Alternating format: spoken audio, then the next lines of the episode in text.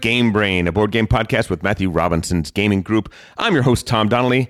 Matty is hoarding toilet paper like a 15th century farmer hoards wood. This is round six, turn four, and we're going to be reviewing the expansion to Railroad Revolution, Railroad Evolution. And we're going to be talking about change, in this case, changing people's minds about games.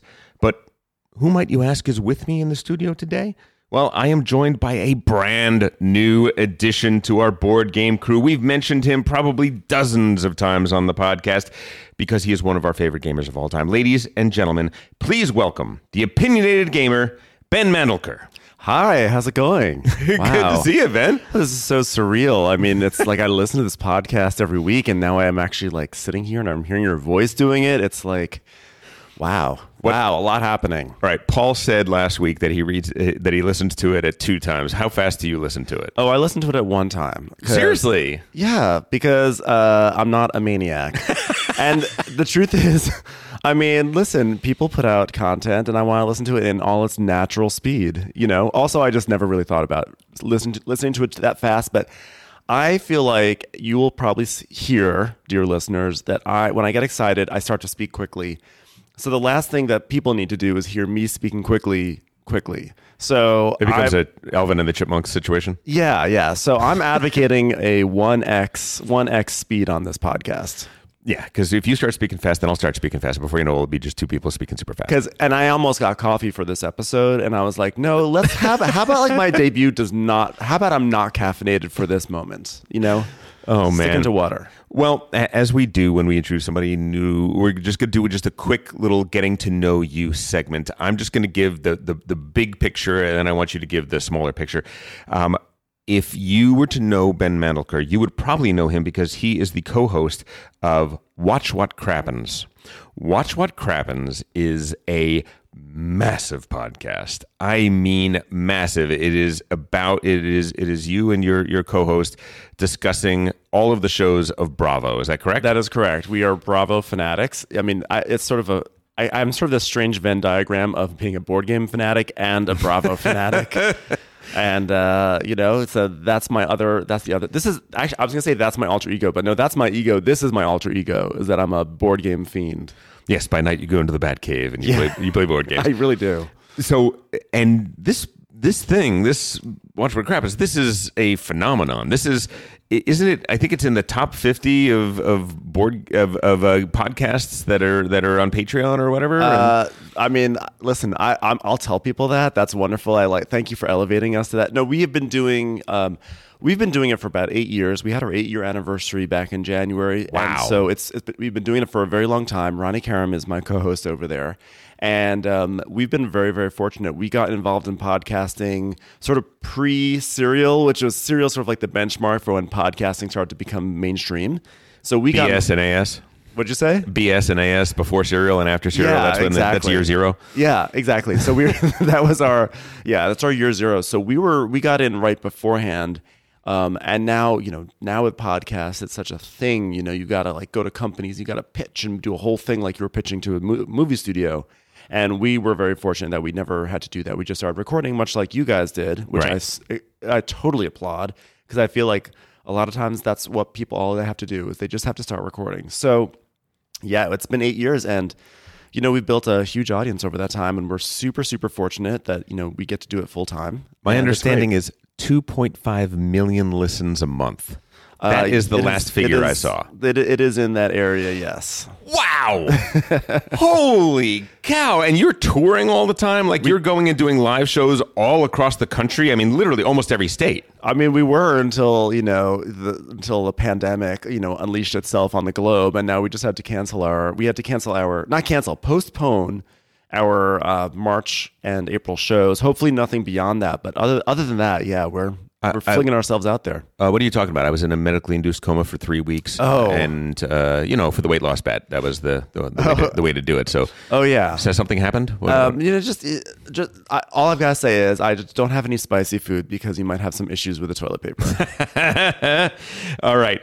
Uh, in addition to Watch What Crappens, then actually probably as an addendum to Watch What Crappens, Ben created this thing. You you just have to watch it. How many episodes are you you on on YouTube for this? Um, it's It's nine episodes. Nine episodes I'm, so far. I'm actively working on the tenth. It is called The Real Housewares of Kitchen Island, and it is the most adorable. You you wrote it, you created it, you do all the voice acting, you do all the animation. It is the cutest, funniest little thing that is just.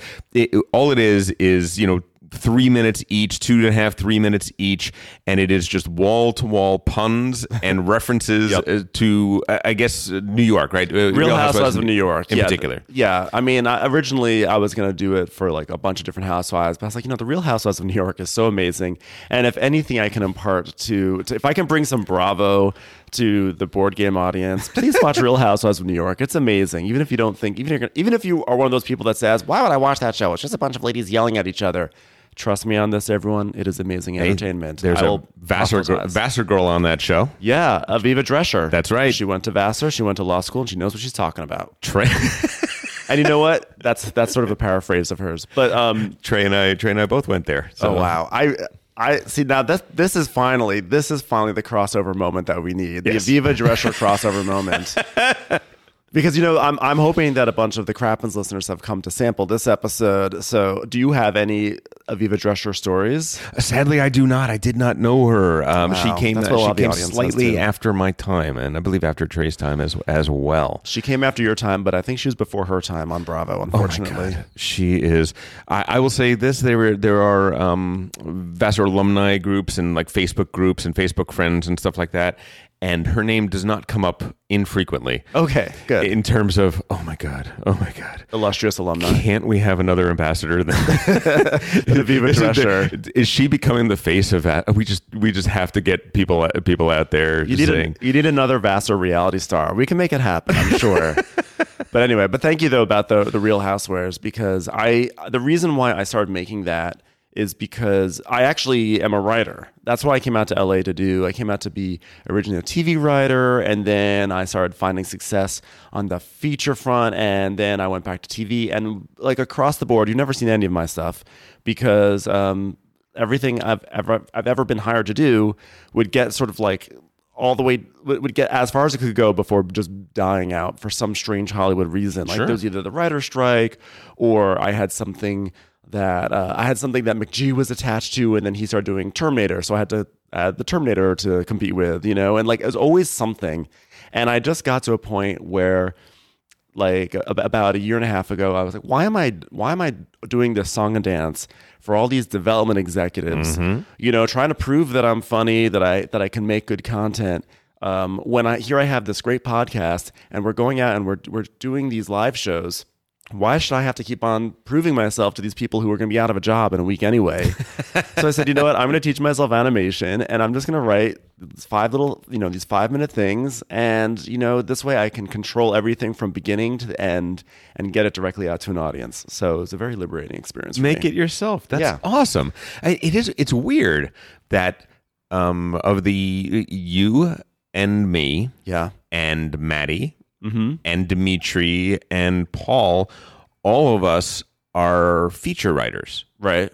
When in in the WGA, when you count up all of the writers, it's like eight to one television writers because there's just a lot more jobs and a lot more work. Mm-hmm. Yeah. But feature what you're describing is not at all unusual for feature writers. It is completely the norm. Is you're writing ten scripts, you're working for ten years in the hopes that one of them is going to get made. It's just Mm-hmm. it's just such a crapshoot. Whereas television, there's just more of the you write it and four weeks later it's on the air. Well, yeah, I mean, I wish that were the case too, because I definitely, I mean, I came out here to be a TV writer, and and I, like I said, I sort of moved into features for a few years, but I came back to TV, and TV is actually a little bit more my forte, I think.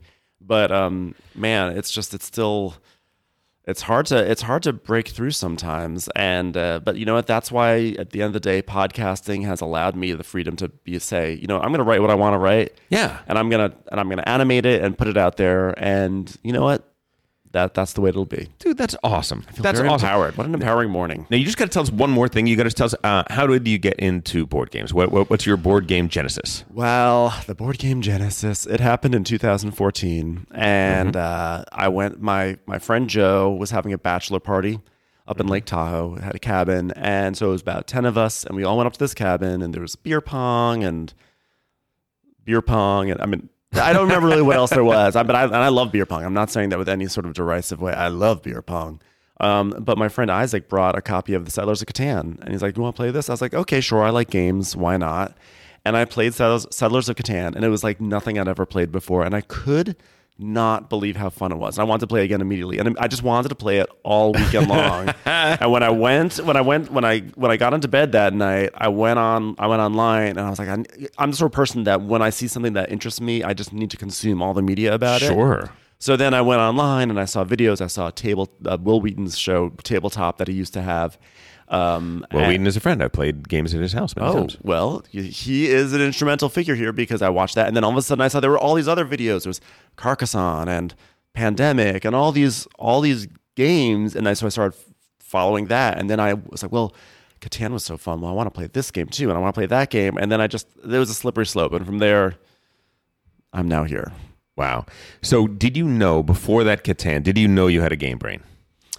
Um, I, I well, I, I, I, I don't think I knew, but I wouldn't. It did not catch me by surprise. You know, I, I still play fantasy football. Sure. I'm very into fantasy football, so I like that. Video games, I was always into. I liked board games as a kid. I've always liked puzzles and things like that. I, my favorite video games were ones where there's a big puzzle component. You know, I'm, I'm less into like a shoot 'em up and more into like a Zelda where there's like a big puzzle. Puzzle, yeah. So I've always enjoyed puzzling things out. I've always enjoyed the spirit of the game. So uh, it doesn't surprise me that then I got hooked relentlessly.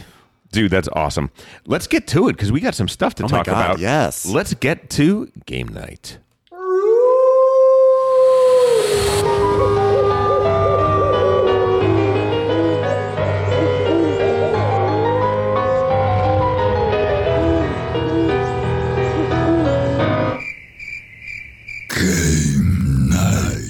I, So extra. It is.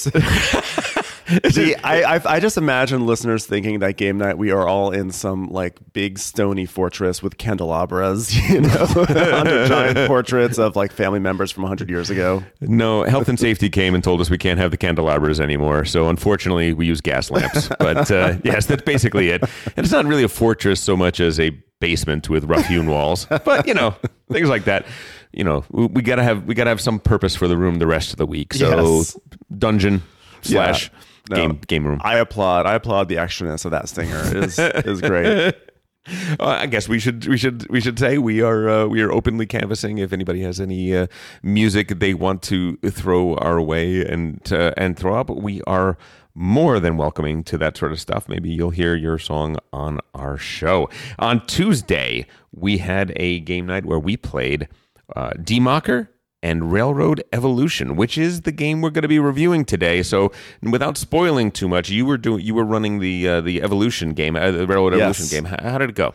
Um, I think it went pretty well. Um, there was well, I won't spoil anything, uh, but I think it went pretty well overall. I mean, there were no fights. There was a person that did, that uh, didn't really care for the game. There so- was, yeah, I was gonna say it, it did not. One person did not care for it, but you know, I'll talk about that during the review. Done. All right.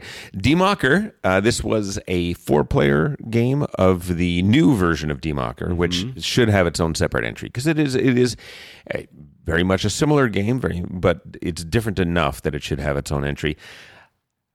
How do I put this? You can you can say it. Be honest.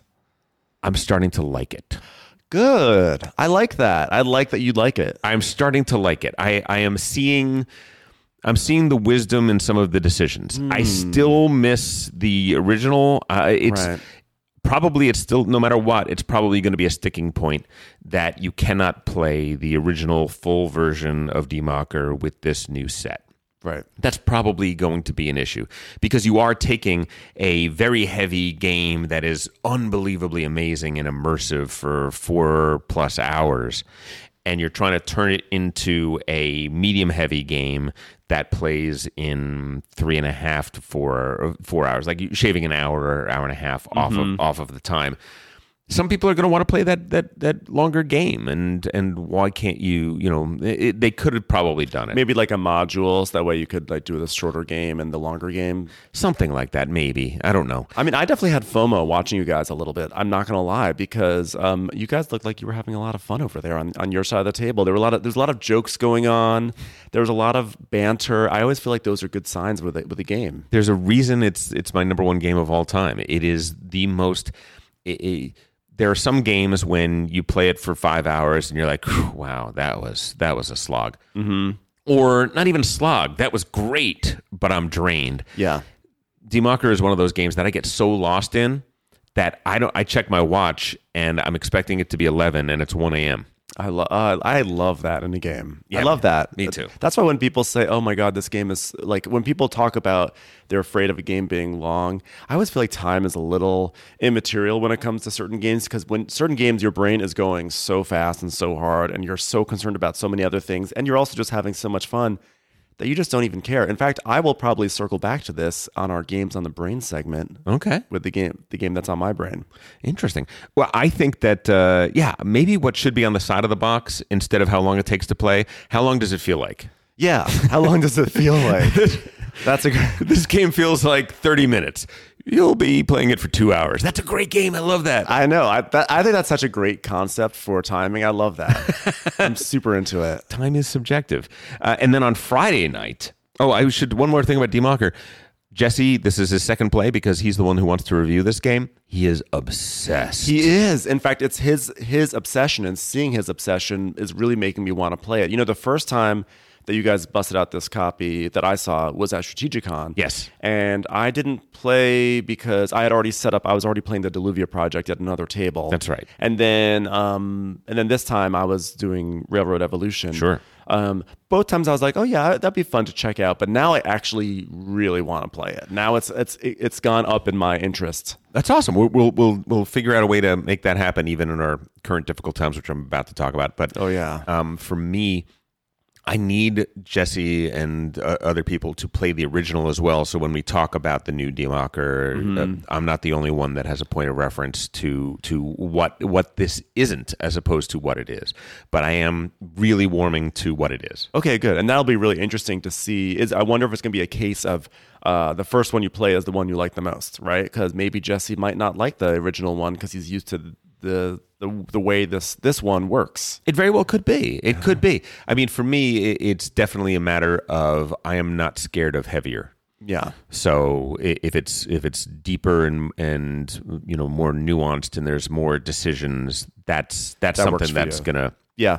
work for me almost all the time. I mean, everybody has their limits, right? Yeah. You like Twilight Imperium? I don't understand. I, I, I do like it. I, do. don't I'm, I'm happy to. I'm happy to to talk about that if, if you need me. I, I actually really like Twilight Imperium. I'm surprised at how much I did. I did like it. Um, I just find it to be. That's another game where I think that it goes by pretty quickly for me, even though it's about 12 hours long.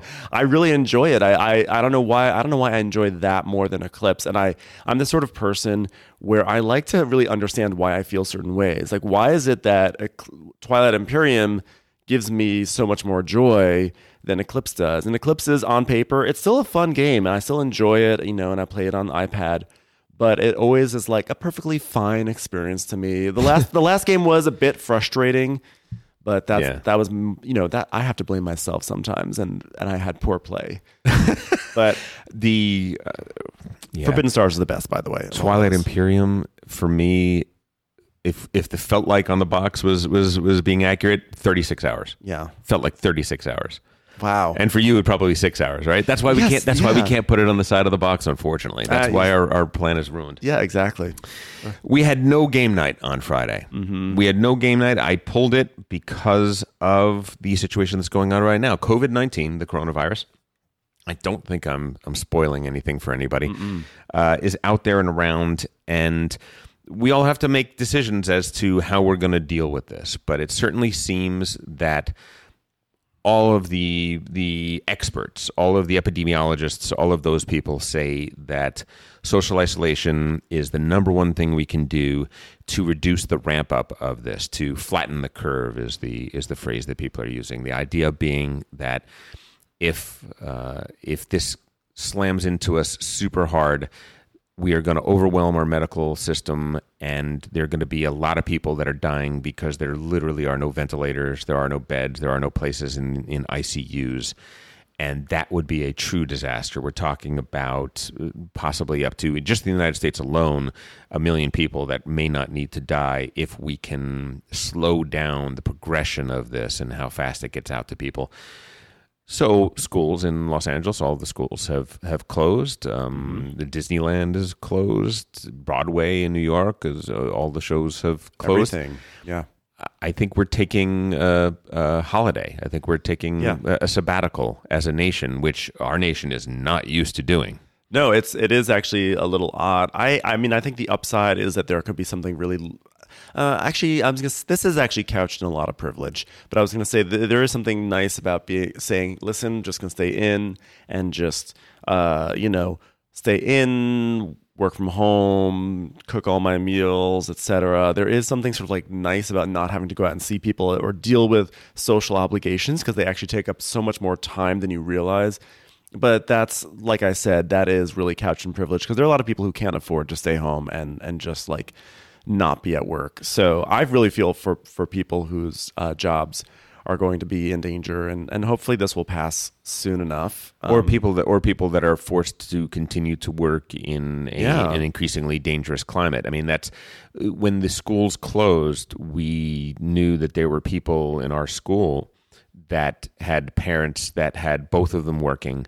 And both of them had to work. They were there was no sick leave. There was nothing like that that was that was going on for them, and they're in a real uh, they're in a real real bind. So Yeah. you know, if you feel led to, write your congressman, write your senator, and say, "Hey, we've got to do something." You know, we've we've talked about the social safety net. We've talked about how it's in disrepair. It's really, really crucial that we come up with some sort of fix right now. Uh, if, for this nation, other nations might be weathering this better. I don't really know. I can't speak to that, but yeah. Well, hopefully this will all. Hopefully it'll pass soon enough because it's really, it's just, it's really unpleasant. I mean, the the good news is, um, you know, life is still going on. You know, like sometimes Yeah. you do have to have some perspective. There's only, it's like, it's not like zombie apocalypse out there that the moment you step outside you are infected. No. But it's but but the, the the funny part is that when you are home and quarantined and you have like you know, as as you are socially isolating yourself, you are also. I'm finding myself prone to reading headline after headline, so that when I do go outside, I'm like, I want to wrap myself up in garbage bags and just you know like avoid everything. And it's like, it'll be fine, but but like you said, it's more about just slowing the rate that this happens, so that way, Yeah. hospitals and medical professionals can deal with everyone, and we can get through it. And to that end, we have suspended our game nights. Now, uh, now most of the recommendations are no groups larger than 100 or no groups larger than 50. Yeah. Our, our groups, you know, we average probably around 10 people a night. Mm-hmm. But we decided that you know what let's let's be on let's be ahead of this let's Yeah. let's do it the, the right way And there's so much touching of things, like you touch this and that and that. There's a dice and the, this and a card and a and a piece and a chit and a piece. So like, you know, it's ten people, but I would I would argue that maybe the the rate of like touching communal things is much Yeah. higher. oh yeah transmission yeah I mean Dimitri just sneezes on people flat Yeah, out just right right next to you like an inch away When he licked the board the other day, I was like, well, that's not even called for. It shouldn't have been right. No. It should, and somebody should have called him out on it. And but we didn't because we're all afraid of him. Yeah. But uh, Terrifying. um, so I, I have a suggestion, and this is what we're going to be doing here at Game Brain. Yesterday, Maddie and I played a game of um, Clans of Caledonia on Tabletop Simulator. There is also a, uh website called uh, Tabletopia. So Tabletop Simulator costs twenty bucks on Steam. per month? No, period. Oh. Just to own. Oh. Just to own. Is Steam? Uh, can you u- use Steam on a Mac or is that a Yes. PC? Oh, Oh yeah, you can use it on everything. wow! Oh yeah. I didn't know that. I, for some reason, I thought it was PC only. All right, so check this out. So I'm going to talk about Tabletopia first. Tabletopia is free, flat out free. Just get it, and you can play any game that isn't premium. Hmm. The number of premium games on that are incredibly small. Let me tell you some of the games that Tabletopia has Clans of Caledonia, Lisboa, Terra Mystica, Viticulture, Imperial Settlers, The Gallerist, Railways Vil- of the world. Village, Railways of the World, Keyflower, Kanban EV, Wingspan, Paladins of the West Kingdom, On Mars, Barrage. There are tons and tons of games. The implementation is very, very good. You can Skype with your friends and play the game and basically have a game night without creating a situation where people are getting together when, when they don't really have to be. Wow. Almost as good as the real experience. And you did that last night. Um, yeah, yeah, yesterday I did. I did actually tabletop simulator with Matt, Mm-hmm. which I'm gonna which I'm gonna talk about now. But yeah, Matt and I just played a, a two player um, Castles of Burgundy. We may start streaming them, or we may start uh, Mm-hmm. recording them and, and putting them up on YouTube because it works very well. It was it, it was highly successful. Um, there weren't really any. We could have. We did that game as a test. And we didn't even need to. We could have put that up. It was Wow. it worked it worked really really well. Tabletop Simulator cost 20 bucks. Negative is it cost 20 bucks. Positive is almost every game is on there. It's crazy. Now when you buy it, you're going to see that it has DLCs, right? It has okay, with Tabletop Simulator you can play this this this this and this and it's got like about 20 30 games on it, maybe 40, maybe 40. Those games cost like 7 bucks each. And when I look at the titles, I am not impressed. I'm not like, oh. Um, And so Matt was like, we should play on Tabletop Simulator. I'm like, what are you talking about? It's not even on Tabletop Simulator. They only have like these eight games. He's like, oh, no, no, no. Almost every game is on there.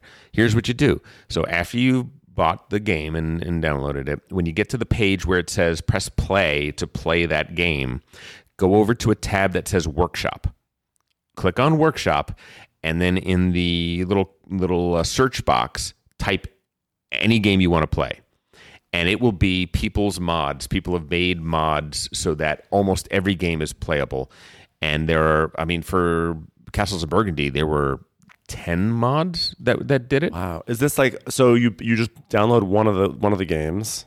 The, one of the seven dollar games? Is that what you're saying? no no no Or you don't download any of the $7 games you just pay 20 bucks for the thing and then you find the workshop and then you find the workshop tab and everything in the workshop tab Wow. is absolutely free you can play i looked That's it up. I, I looked it up there's very few games that they don't have and the implementation. I mean these people have put in put in work. Like e- each person as sort of a labor of love has scanned in the the, the pieces and stuff like that.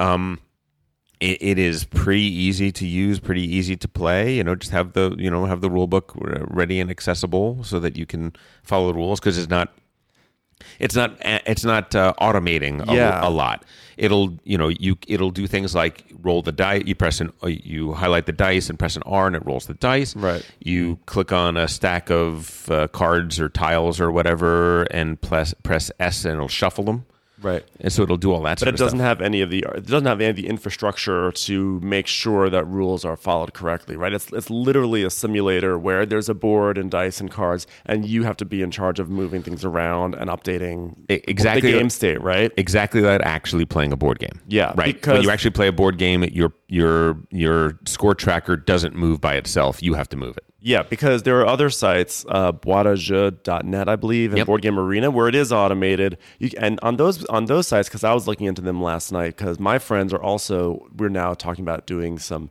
virtual uh, game nights, and so uh, you can play games like Madeira and Nippon, um, Castle of Burgundy, Concordia, like just tons of games. Also, Terra Mystica, Clans of Caledonia, where those are all there. The systems are automated for you, so you can just sort of when it's your turn, it'll say these are the things that you can do. Um, so, so I think it's also good to check those out if you don't feel if you want to have some of the the luxuries of an online implementation of where Sure. certain things are sort of some of the busy work is taken care of for you. But that's great about Tabletop Simulator. I've got to check that out now. Wow. Totally. Yeah, I'm really excited. Well, you you have to check it out because I want to play some games with Oh, you yeah. during the during the quarantine. Oh my god, I'm that's I'm so excited. Quarantine game day. And also, by the way, um, there is an online implementation of Food Chain Magnate, which you probably know about. Oh yes, yes. So- the the super like cheap low rent website that barely Yes. barely does the game. Yes. Yeah, yeah. So I haven't done that yet, but but I've talked about it with some friends. That I think maybe we might start that up this weekend. Would it shock you if you if I told you that I have played uh, on that website? I, you know, it would not shock me at all. it would not. In fact, I would have been a little upset if you hadn't. I mean, I knew that I wasn't bringing any real fresh news to you, but I just wanted to remind the audience that there is that stuff. Yes, not only that, but there, but it's also uh, it, it also has Antiquity, which Mm-hmm. Trey and Matt and I tried to play as three player Antiquity, and they stopped um, they stopped developing that game quite a while ago, and so it's it's unplayable. It's actually Oh, okay. super buggy. But now that I know that I can play it on Tabletop Simulator, Yeah. when Matt said, "Let's do a practice game and let's see what we can do," what what, what do you want to play? And my first thing was Antiquity. okay. And he was like, "Give me a break." he's like, "I'm," he's like, "I'm so stressed out because of all this stuff that's going on. Let's play something just a little bit simpler that we that, that we both know." I'm like, "Okay, well, how about?" Now the question is whether or not Forbidden Stars is on Tabletop Simulator because that would be pretty amazing, considering that that's totally inaccessible for anyone, quarantine or not. Uh, there are definitely games that are that are super hard to find that are on there. 1822, for instance, the the grail of all 18xx games that you cannot find, you can play there. Wow. Interesting, huh? Okay. All right, well that's uh, that's about it for that. Let's get to the news. Good evening, Mr. and Mrs. Norfolk, South America, and all the skips and clippers at sea. Let's go to press. Come on. We are way over time, so let's see if we can move through this with some alac- alacrity. Uh, story of my life. That's okay. Um, first bit of news is about a game called Verdun Steel Inferno.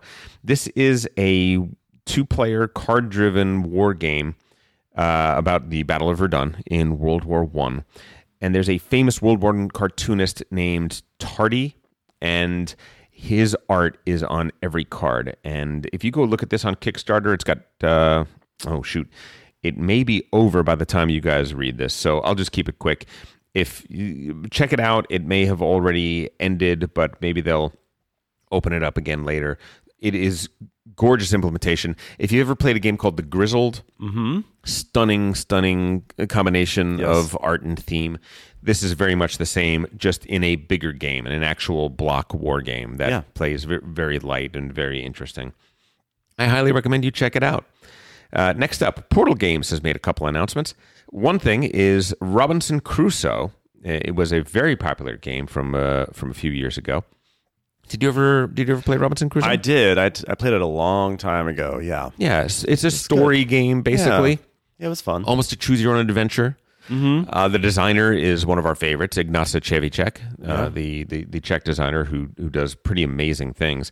They put together a thing called the Treasure Chest. It's going to be coming out at Essen this coming year, and Treasure Chest is going to include all of the promos, all of the little extras. It's basically going to be a blinged out copy of Robinson Crusoe with all of the add-ons that you could possibly have for the game. And listen, if you like that kind of game, if you like that story game where, okay, do I gather firewood or do I go explore inland or do I Hmm. go seek out this or do I go seek out that? Um, it reminds me of Zork and those like Oh text, my God. text adventure games Yes. way back in the day. Wow, I remember playing that. I, I, I remember being in Boston at someone's house in Boston. I'm not even from Boston, but I just remember being in Boston playing Zork on a Wang computer. Do you remember Wang computers? yeah, I had the Apple IIe back Oh, then, yeah. like, like Oh, the yeah. second Apple. Oh, I love that. But like the pre Macintosh Apple. Oh yeah, oh yeah. those are the days. Those text-based games. I, I used to actually design them on Basic. I taught myself Basic because I used to get the three two one Contact magazine, and they would have a section in there where it says just enter in all this code, and you can have a game where you can make planets. So I literally taught myself Basic from Contact magazine and started creating Zork type games that didn't really make sense, but. And- Sorry, I just I just really had like a, a I just really went back in time there for a moment. and that was the beginning of No Man's Sky. Yeah. It's being my game brain. Portal Games has a second game coming out. It is called Million Dollar Script. Million Dollar Script is a party game, three to 10 players, age 14 and up. And the idea is it's very much, uh, there are a lot of games that are in the style of um, apples to apples, by which we mean not really a game because what you're doing is, is you're having two people or, or two competing teams that are making something up and somebody is judging which is better. Right. And th- in this case, though, I don't know. Maybe it's maybe it's just because of the profession that we're in, but it does seem kind of fun where you're being given these elements and you have to pitch a movie idea mm-hmm. To studio execs, and it seems like it can be pretty zany and and and, and pretty fun as far as that kind of game goes. Because it's like rival team, rival pitches, but then there's gonna be multiple pitches that's gonna, that's going to tell an, an overall story, right? Yes. So it's actually very accurate to the process. I mean, you know, just get a patchwork of, of writers and an executive who's like, I guess I'll have a little bit of this, a little bit of that, and then next thing you know, you have you know Hudson Hawk. so Don't you dare say a bad thing about Hudson I wasn't. Hawk. I you know what? I, I feel bad because I actually have never seen Hudson Hawk, and I just Hudson Hawk shamed. okay, you Hudson need Hawk. to watch Hudson Hawk immediately. It was all just right? the first movie that could come that came to my mind at It that is- moment. It's not. It's it's delightfully, wonderfully odd. Okay, All right. It is. Is it good? No, I couldn't say that. But it's it's it's in that showgirls vein where they go for it so hard that you just have to say, have to admire it. "Wow, that's kind of crazy." And, and like and like weirdly, they went all the way through the infinity of bad onto the good side, right? Mm-hmm. Yeah. They, they went they went th- through infinity the other side of it. Uh, so well, Um, so- I, I apologize to all the Hudson Hawk fans out there. It was the first is the first sort of like bomb I could think of, which is odd. I By feel the like there way- was one very recently, and I just can't. Cats. Oh, cats God, would have been Cats. so perfect. That would have been so good. Sorry. Trishon. yeah. Uh, yeah, but I, I may be the only Hudson Hawk fan. I know. I, I, as soon as I got thing. through like just saying Hudson, I was like, yeah, I guarantee Tom's gonna be like, I worked on that movie or something like that. I did not. I had nothing to do with the writing of that movie, but I would have been very happy if I did. Wow. Next up, Pax Pamir. Pax Pamir is doing a reprint. People said we couldn't get enough of it. There are 12 days to go on the Kickstarter, and the Pax Pamir second edition is virtually exactly the same as the. Oh, I'm sorry. The reprint is almost exactly the same as the second edition. The only differences are there was some uh, typos on a few cards, and that has been cleared up. And those leader discs, those uh, kind of not the easiest in the world to see leader discs, no longer are they laser cut. They've done it much more simple. They've done a wood print on the wooden discs, which supposedly should should look clearer, look better, and be a lot cheaper to produce. So, other than that, it's exactly the same Pax Pamir. You've heard us talk many, many times. It was Maddie's number one game of 2019. Crazy. Number one. Wow. That's 20. crazy. I can't. I, I so like I'm a little bit of a PAX Pamir hipster in that I I've only played the first edition, not the second edition. But um, Wow. uh, I, I I liked it, but I I would never put it above Barrage ever ever I ever ever. Listen, I didn't even put it on my list because it was supposed to be new games, and technically it's not a new game. But Yeah. Maddie's point of view is that it's so different that it is a new game. So you're going to have I to should try probably it. try it. I mean, it has a piece of cloth. I really like it. I like it. Looks it looks very pretty. I I like that. Done. Next up, uh, there is a game called Stick 'Em that's coming out. Uh, the first thing, the first reason I'm talking about this is because Capstone Games is putting it out, and I don't think that there is a game publisher that has been on the run that Capstone is on. Maybe in gaming history, I, I Wow. can't think of any publisher that has put out more amazing games in a row than they have without without any real miss Yeah, kind of fair. crazy. This is a very different game than most of what they put out. This is a super light game. It is a card game. It is a trick taking game. Its original title back in, I think it was from 93 or something. I remember playing it when I first started getting back into Euro games, like way back, like 20 years ago is, Yeah. is when I was playing it, or 15 years ago, something like that. Um, and the original title was Hudson Hawk, the card game. Sticklin. Sticklin. Sticklum. Sticklin. Sticklum. Stickel. Um, and basically, we're calling it Stick 'Em. Uh, and the idea is you get a hand of cards, five different colors, and the five different colors are the five different suits. Numbers go from zero all the way up to 14 or 15 or something like that. And the first thing you do each round is you sh- is you put one card face down in front of you, and then everybody flips it over. That's your pain color. If you win tricks of that pain color, all of those, all the numbers on those are negative points. Okay. If you win the other tricks, right? If you win the other colors, each card of a different color is worth one and only one point. Okay. So the idea is don't take tricks of your pain color, but No everyone pain. knows what your pain color is, so they're trying Yeah. to stick you. When This this sounds like a psychological evaluation, by the way. oh, it is. It is. It's it's sort of a predecessor to Tichu in a lot of ways. It has Yeah. a lot of that. It's, it's it's I remember it very fondly. I haven't mm-hmm. played it in 15 years probably, but I remember it quite fondly. I was like, wow, this is awesome. I remember having a wonderful, wonderful time playing this game every time I have. So you might need to check this out. Yeah, I, I read the little write up on Board Game Geek, and um, the author was at first I was like, oh, okay, cool. They're doing a light cart game. But by the time I got to the the write up, I was like, you know what, this looks incredibly fun. And I have um my, a bunch of my friends right now. We're super into Six Nimmt, and so this seems go. like it would be a perfect sort of next, not next step, but, but a perfect complement to something like Six Nimmt, a, a light card game with a lot of sort of funky interaction. Yeah, I, I, think that this is more strategic. Yeah, Six Nimmt is a little bit of like a Wild West craziness, but that's what's sort of fun about it. Yeah, yeah, yeah. It, it, it's a. I would say six is is a is a throw it around, Yeah. mess around, and try to do your best managing Yeah. chaos game. Exactly. Whereas Stick 'Em is definitely more of a knife fight in a phone booth. It's more like I have four cards in my hand. Mm-hmm. Three of them are instant death. Can I figure out which one isn't based on the information that I have? Right? It, it, it's it's very it's strategic, but in a fun, sort of fast way. Yeah, it looks like a blast. Have you ever played Tichu? You know what? I, in case you couldn't tell from my, it's I've been. I, I'm I've thinking been you want- not. No, I actually own it. Um, I've been wanting to play it.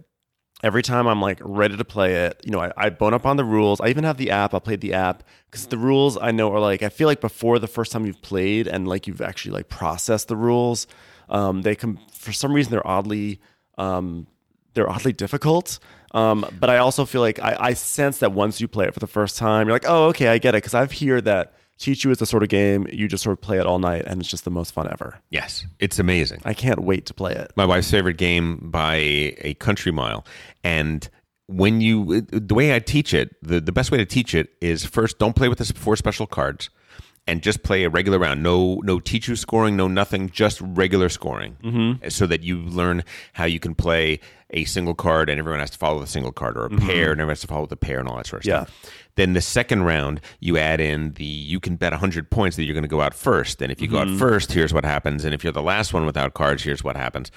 And then the third round, you play with the four special cards. And I, I think I found that that's the best way to because it is. It's just, you're you're absolutely right. There's a surprising uh, amount of rule density for a card game, but if you teach it in those three packets, I found it works pretty Okay, well. that thank you. Because I'm, I, I really, really want to play it very badly.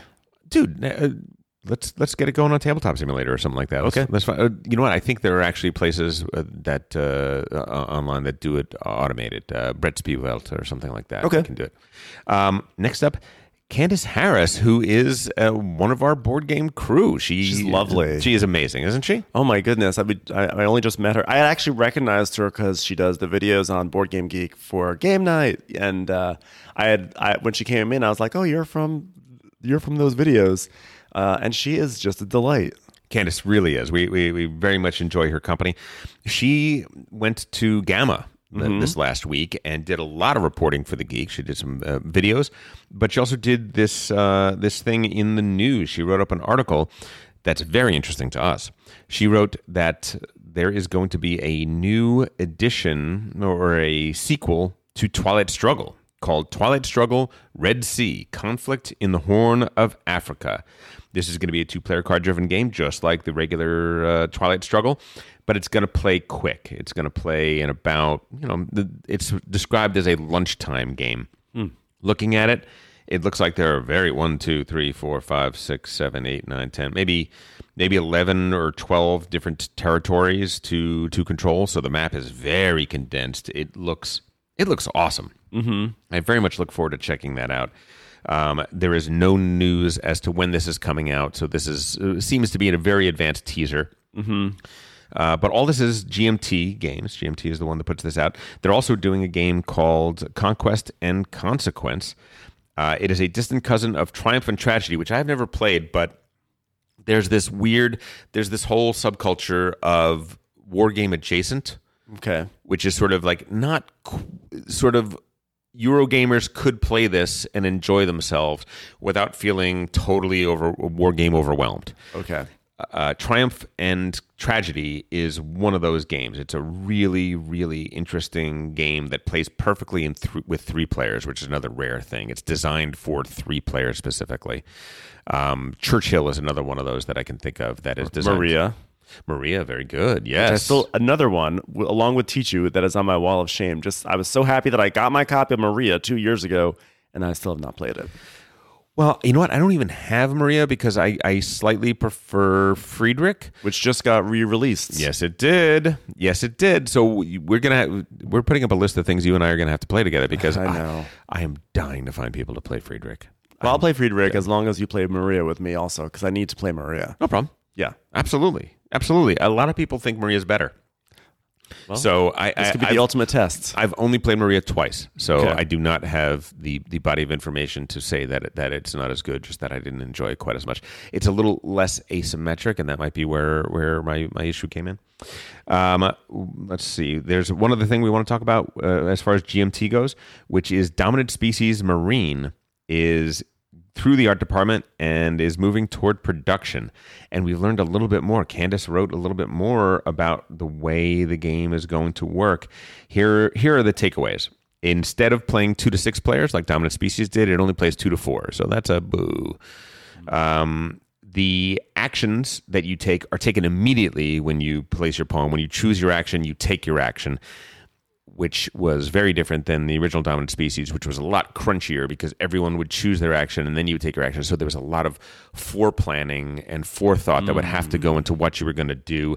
I'm going to put that as as maybe that's good, maybe that's bad. I kind of mm-hmm. liked the crunch of it, but I can see the problem with it too. Yeah, I have. I've never actually played the original Dominant Species. Mm. Uh, it was one that I that I wanted to play, but then I heard actually it was several months ago that you guys were talking so excitedly about this coming down the pipeline that um, whatever interest I had in the original, I sort of I sort of like put that to the side, and I sort of said I'm gonna put all my eggs in the Dominant Species species marine basket. Oh, so good. that's where um that's where my mind's at. Yeah, I mean, don't just take my word for it because for Trey and I, uh, you know, we found it to have a problem. The dominance checks were very take thatty in a game that didn't really feel like it fit, and it was very not just bash the leader, but sometimes just beat up on somebody in a way that just didn't feel like it matched the rest of the game.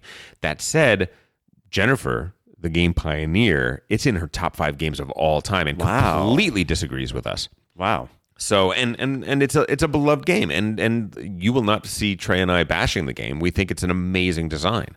It's just that one aspect of the game kind of soured it for us a, a little bit, and it may just be the way we play it. We just play like real jerks. Maybe that's it. Maybe it's more of a Trey and Tom issue than a dominance. I mean, It could be. But speaking of, dominance checks are no longer going to be on a per tile basis. They are going to be a, over the entire board, which sounds to me like it may fix exactly what our issue with original dominant species was.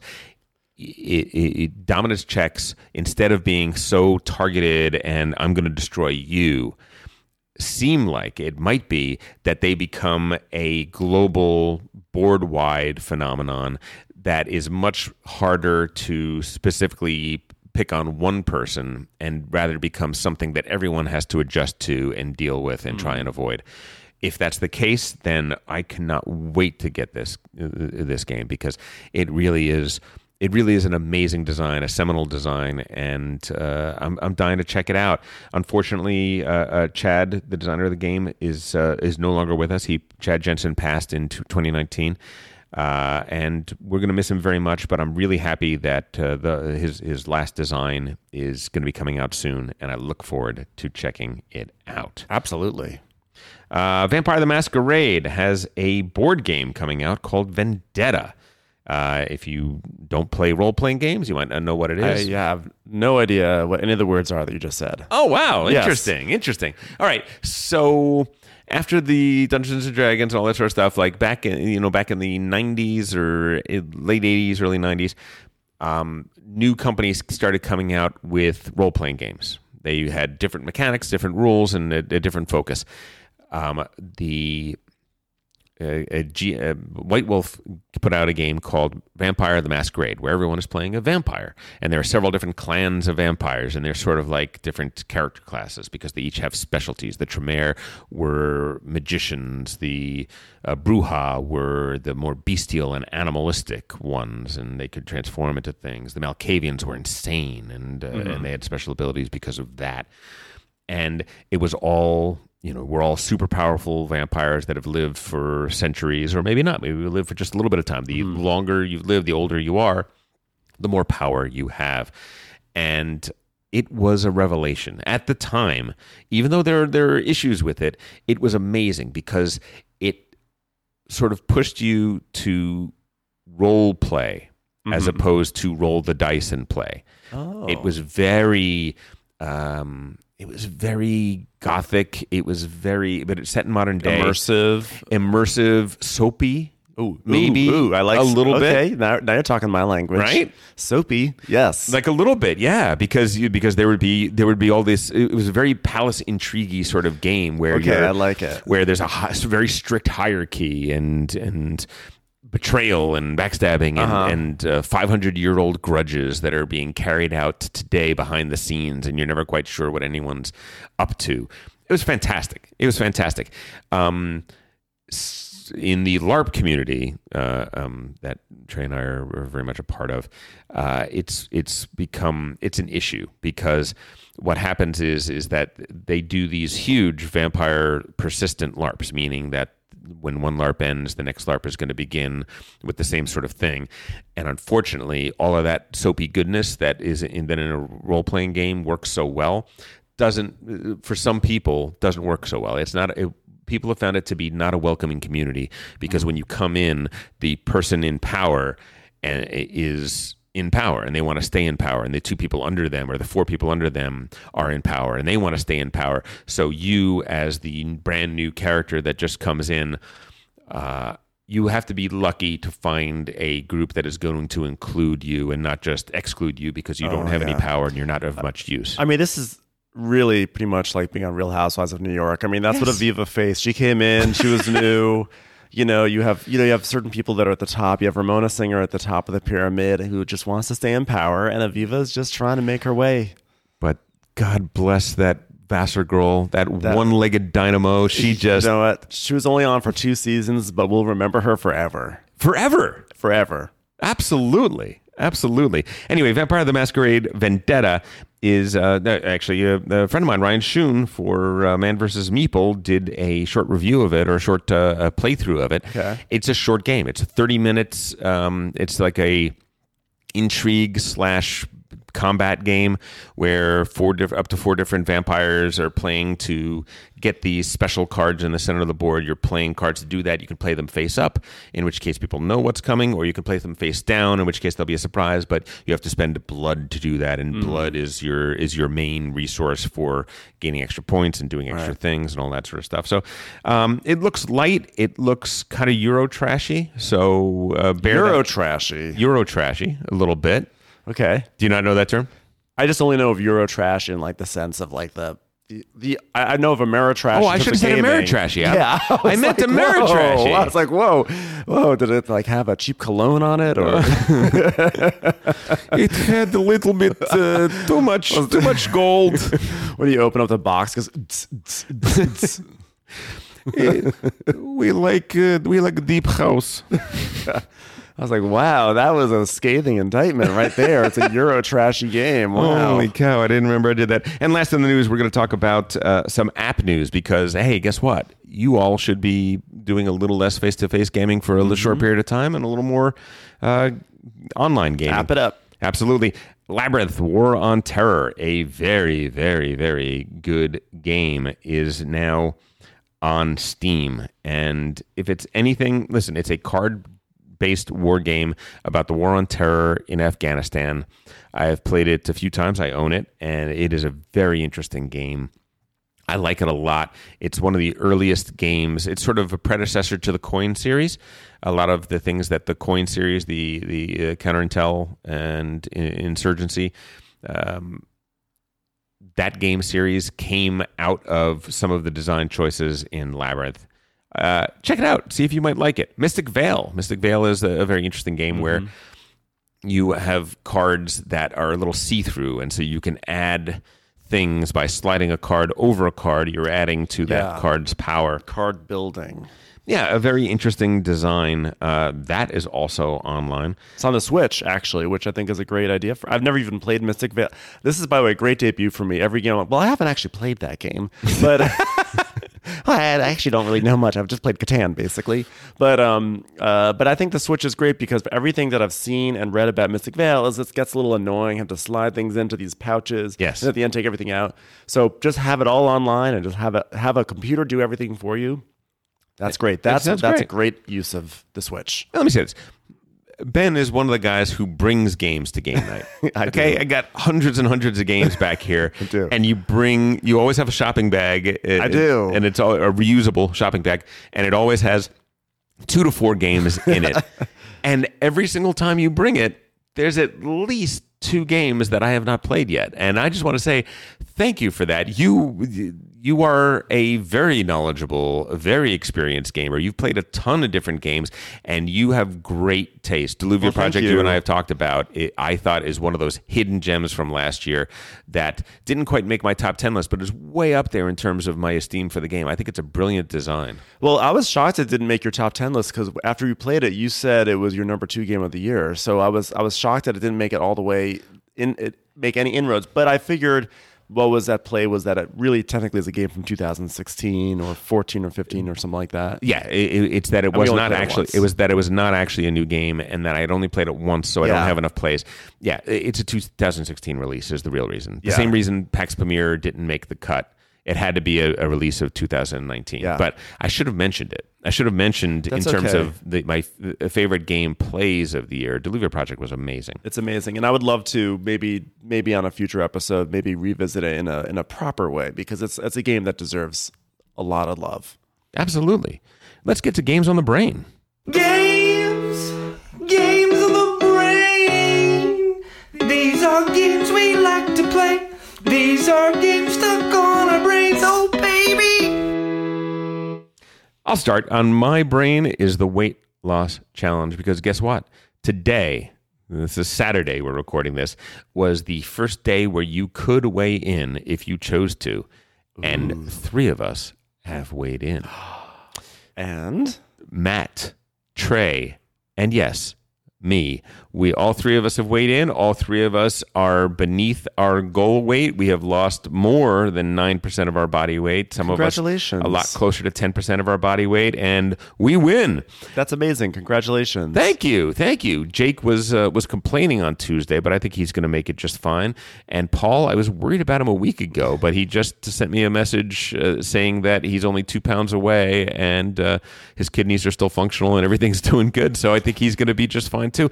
I think no one may make any money, but everyone may have made a healthy life choice. I'm, you know, I'm happy for you guys. I actually almost uh, stopped by and got some croissants for today, and then I was like, "Wait, no, he's still doing the challenge, so I'm not gonna bring croissants." And I probably don't need croissants because I will say that um, ever since like the the social distancing started, I've started to act so self indulgently. Like when I'm sick, if I have if I ever get a cold or have a fever or something like something like that, I totally I order in food like Chinese food. I get all the food that makes me feel good.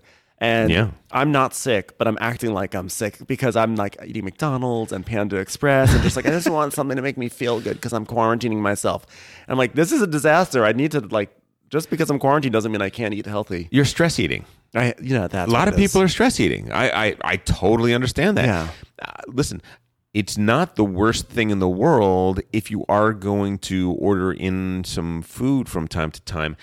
There are, I would not do Panda Express or anything like that, but there are a lot of restaurants that are going to be in real trouble if for the next two months, virtually no foot traffic Yeah. nobody coming in, rent is still due.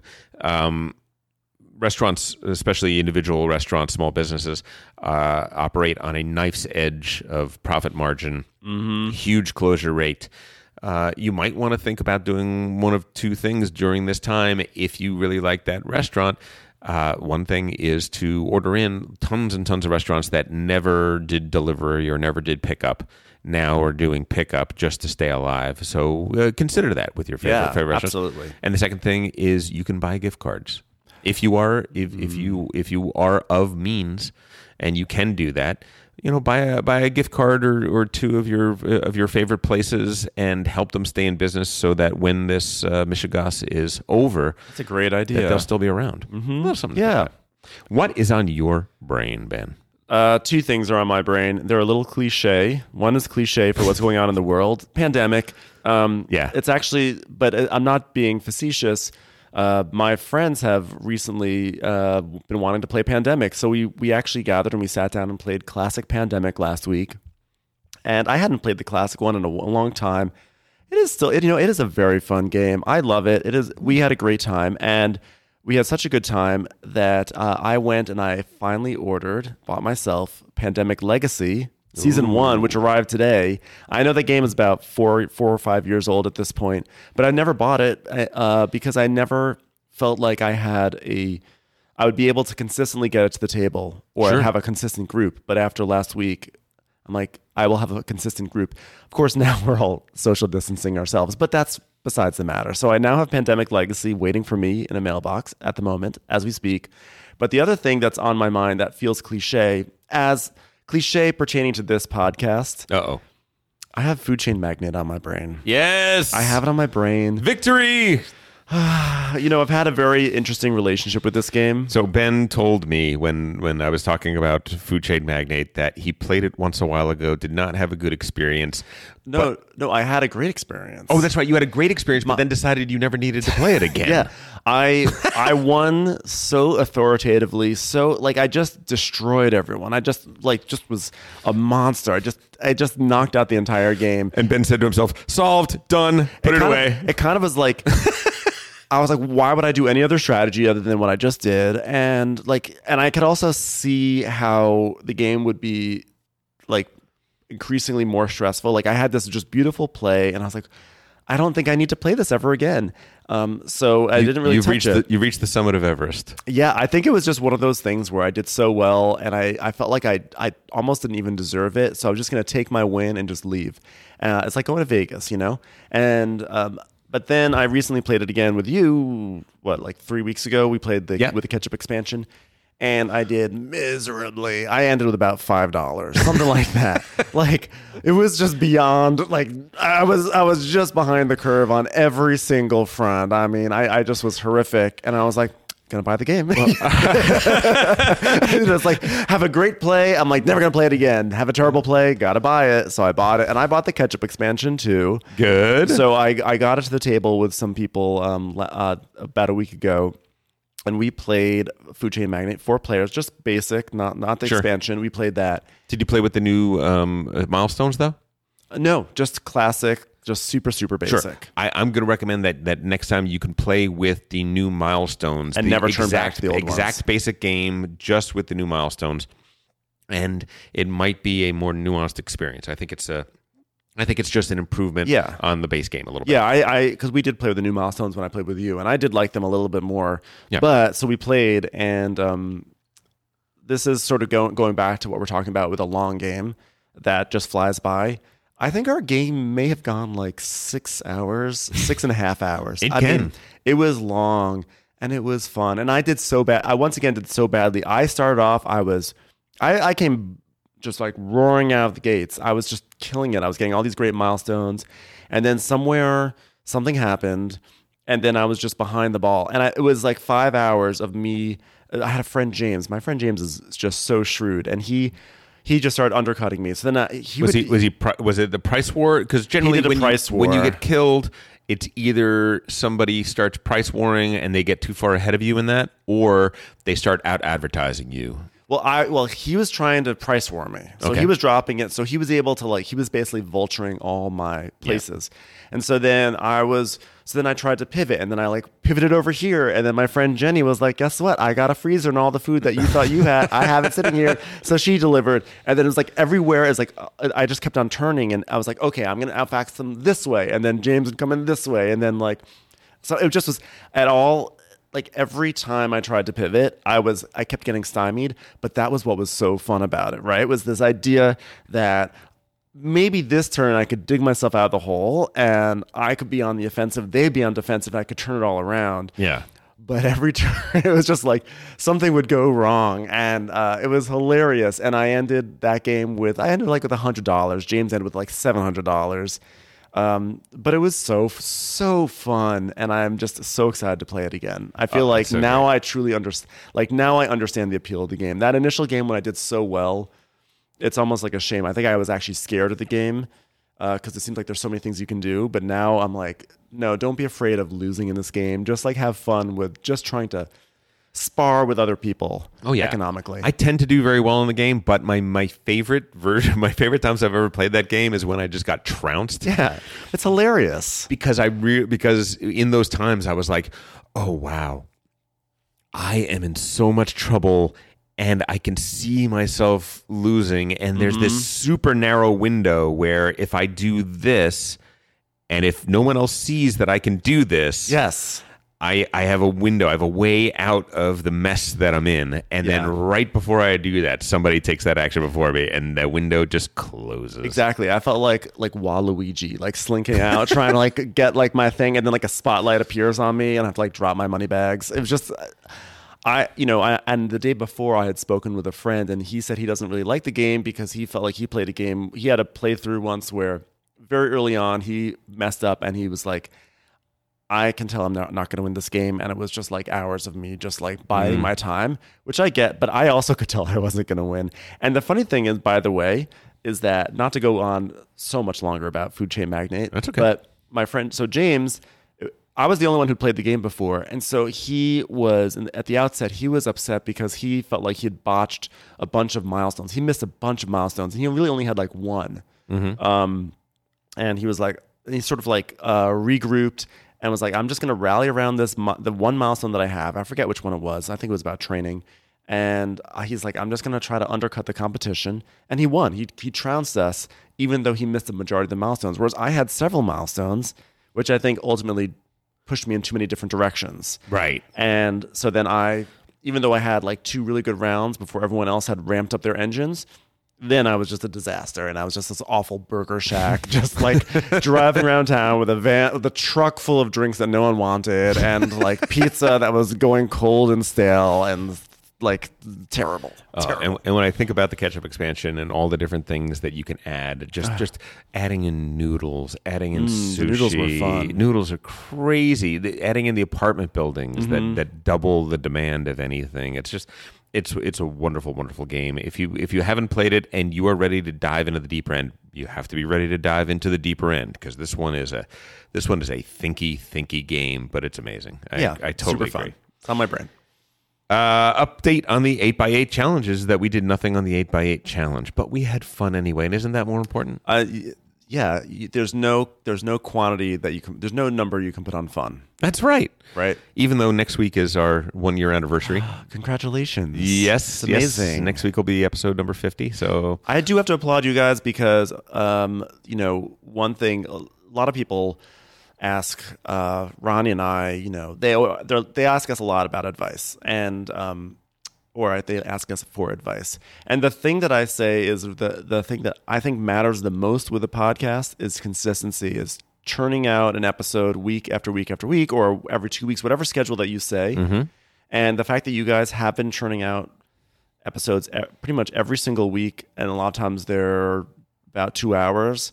I really applaud that because that's a lot of dedication, and people often will do that for the first two or three episodes, and then all of a sudden their podcast disappears into the ether, and you guys have stuck with it. So, really, congratulations. I think the format really helps. I think the the fact that um, just Maddie and, and I have to do it every week, and everyone else, you know, once every two months, you're going to be on an episode, and you have time to think about it and think about what you want to say and your observations. And the other thing is, is that we all genuinely really like each other. Like, there's no, it's it's not work to do this. Yeah. it's hanging out with a friend and talking about something we love to talk about. So that's that, that- that makes it a lot easier. Yeah. for sure. For sure. Absolutely. All right, here we go. Here's time for the review. The technical full name of this game is Railroad Revolution colon Railroad Evolution. Wow. They need to change that. The name has evolved within itself. Railroad Revolution, Railroad Evolution is a 2019 release. The designers are Marco Canetta and Stefania Nicoli, Niccolini, and the artist is Mariano Iannelli, and the publisher is the amazing What's Your Game? This is a game with a current weight of 3.67. It plays two to four players and it plays in about 90 minutes to two hours. I think we found I think we found two, two and a half hours is generally for us. Yeah, I think two and two and a half hours because I do think that the this the evolution does add more choi- uh, decisions to be made. Oh yeah, very much so. Tell me, Ben. Tell me about this game. What what is what are you doing in Railroad Revolution? Railroad Revolution, Well, which I which I will Tom. never just call it Railroad Revolution again. Well, you can call it RRRE. RE. um, uh, let me well, let me tell you. So this the story with Railroad Revolution Evolution, because I will. I will I will shorten it a little bit. Is that um, the base game Railroad Evolution Railroad Revolution came out about in 2016, about four years ago. Uh, super fun game, but very quickly it was determined that um, one aspect of it was broken, just way overpowered and easily overpowered. And it really bothered a lot of people. It became a whole to do on the on Board Game Geek, and it was also kind of like a, a like a blight for I imagine for What's Your Games because they're known for these really thinky, heavy games that are you know they release one game a year, and the game that they release is usually pretty much like dead on, right? Oh yeah, I mean Madeira I think is the Yeah, absolute height of what they've released, and it's such an amazing game. But Nippon is like Nippon was is that used to be like my my favorite game of all time. their lightest game they put out was Loot Island. I love Loot Island. Mm-hmm. It's crazy good. Zhangguo is great. Zhangguo is, is Yeah. really underrated. Um, I have Signori, but I have not actually played it. But um, another one on the list. Uh, you you should all know on the podcast that we are actually in a Catholic church in a confessional right now. That's why Ben is is copping to so much right now. I know. I should just lie. You, you could just sit down. You don't need to be on your knees. It's okay. Yeah, we're good. So anyway, so the the basically railroad evolution um, goes and fixes the stuff that went went a little bit awry in railroad revolution. So basically, the way the game works is um, it's about trains, and you have this big map of of America, and uh, there's on the map there's places that you can build stations, there's places where you can lay uh, tracks. There's an area um, for that represents the Western Union telegraph service that I guess was built alongside this the, the railroads in America. And so um, in the game, you are developing uh, your your rail barons, I'm imagining, and you're developing a network of rails and stations, et cetera, et cetera, all in pursuit of glorious victory points. And um, basically, there's four actions you can do. Uh, you can build a train station. You can lay rail. You can develop a. You can create a, an office for the Western Union, or you can sell off some of your infrastructure. Meaning that like some of the wood that you have, which is like think Catan. You know, you got like you know settlements and roads. Those are basically train stations and rails in this game you can sell off pieces of your wood essentially to to raise some money. So those are the four things that you can do in the game. But what makes the game really fun and clever and interesting is that um, to do these actions, you're using little meeples, little wooden little wooden guys or girls, whatever, and um, the the the color of the meeple that you use is going to impact how your action is done. Meaning that if you use the orange meeple to build a train station, normally a train station might cost, you know, $500 in, in a certain city. But if you use the orange guy, it's free. So the orange guy will give you discounts. Or maybe the blue guy means you get to lay down not just two pieces of rail, but three pieces of rail.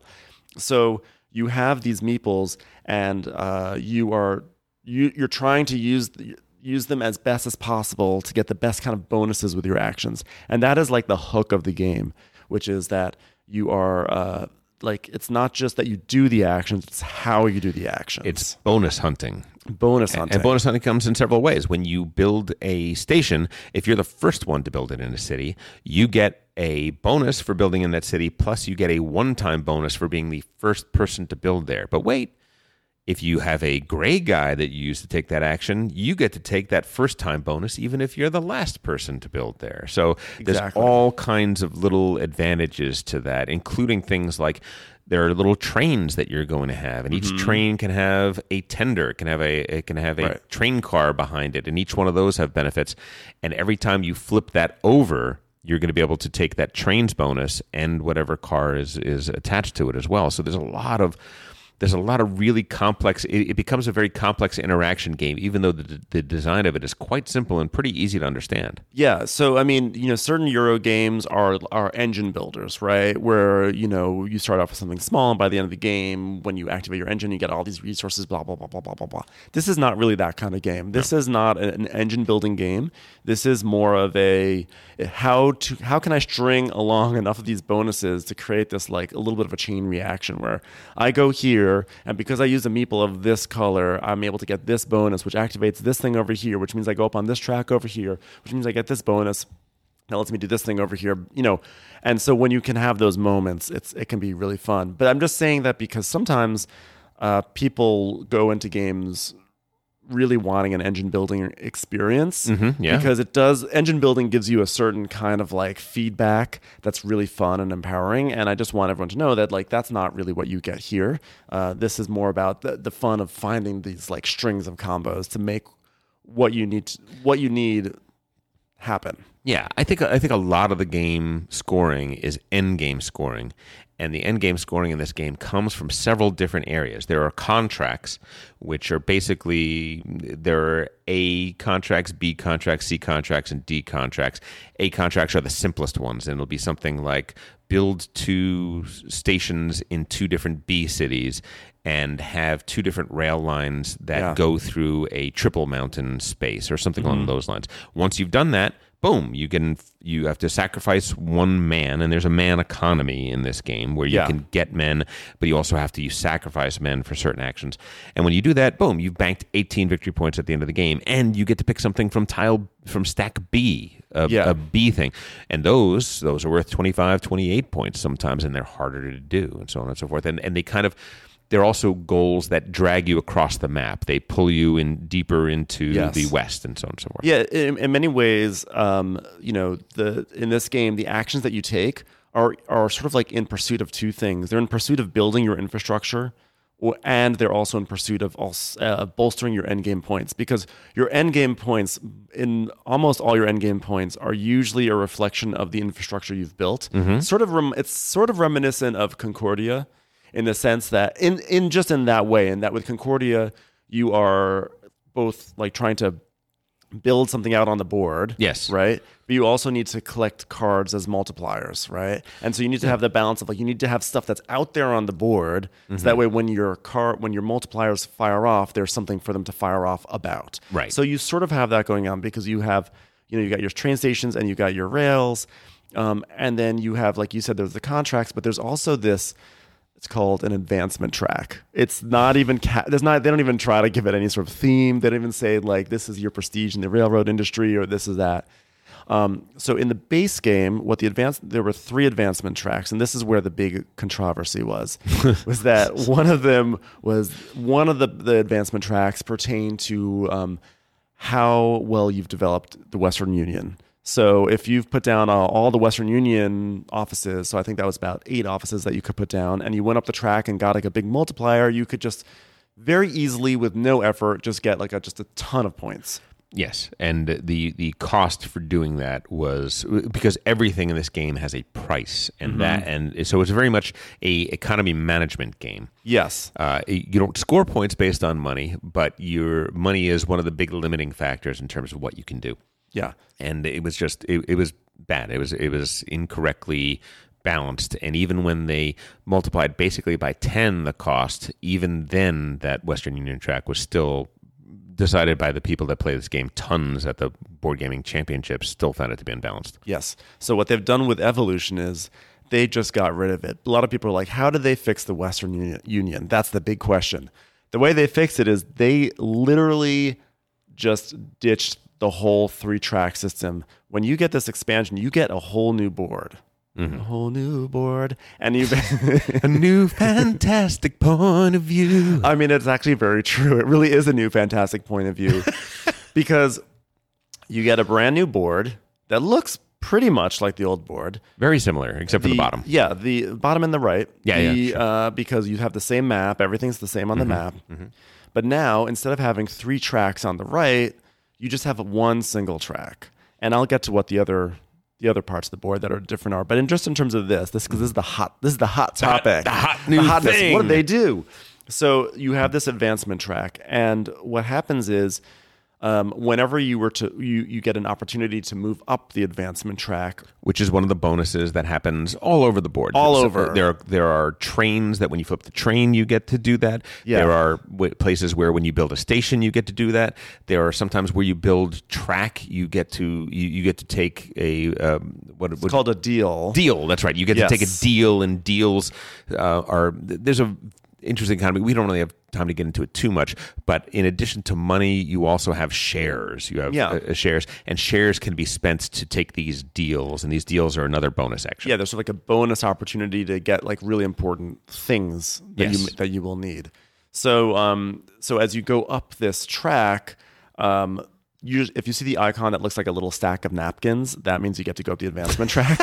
so if you get the napkin action, you go up this track, and as you go up it, um, when you get to a certain point, you have an opportunity to claim uh, what's called uh, uh, I forget what it's actually called, but it's a little tile, like a product, like a productivity tile or something like Something that. like that, yeah. Production tile. It's a little tile that basically says, for example, you might get one that says, "Hey, you get two points for every um, road you have that's uh, on hilly terrain." Because Ro- of different road? I'm sorry, I keep doing that. All game you were doing that last time. Because it's the Catan roads. The what is the Catan roads? Train Roads. roads. Those are roads. Train roads. rails. Um, Yes. Because by the way, on the on the map where you lay the rail, there's three different types of terrain. There's plains, there's little hills, medium hills, mountainous, yada yada yada. So the point is that and they all cost uh, money. The, the base cost is low, and with each hill, you're adding fifty dollars Yes. more onto the cost. exactly that, and that gets back to what you were talking about, like how to manage your money. Very much so. So you might find a tile here as you as you as you reach like maybe the it's about the fifth or sixth spot on the advancement track. You uh, have an opportunity to take a tile that says, "Hey, you get two at the end of the game. You're gonna get two points for every one of your uh, rails that's in a uh, lightly like a hilly area that has like one triangle.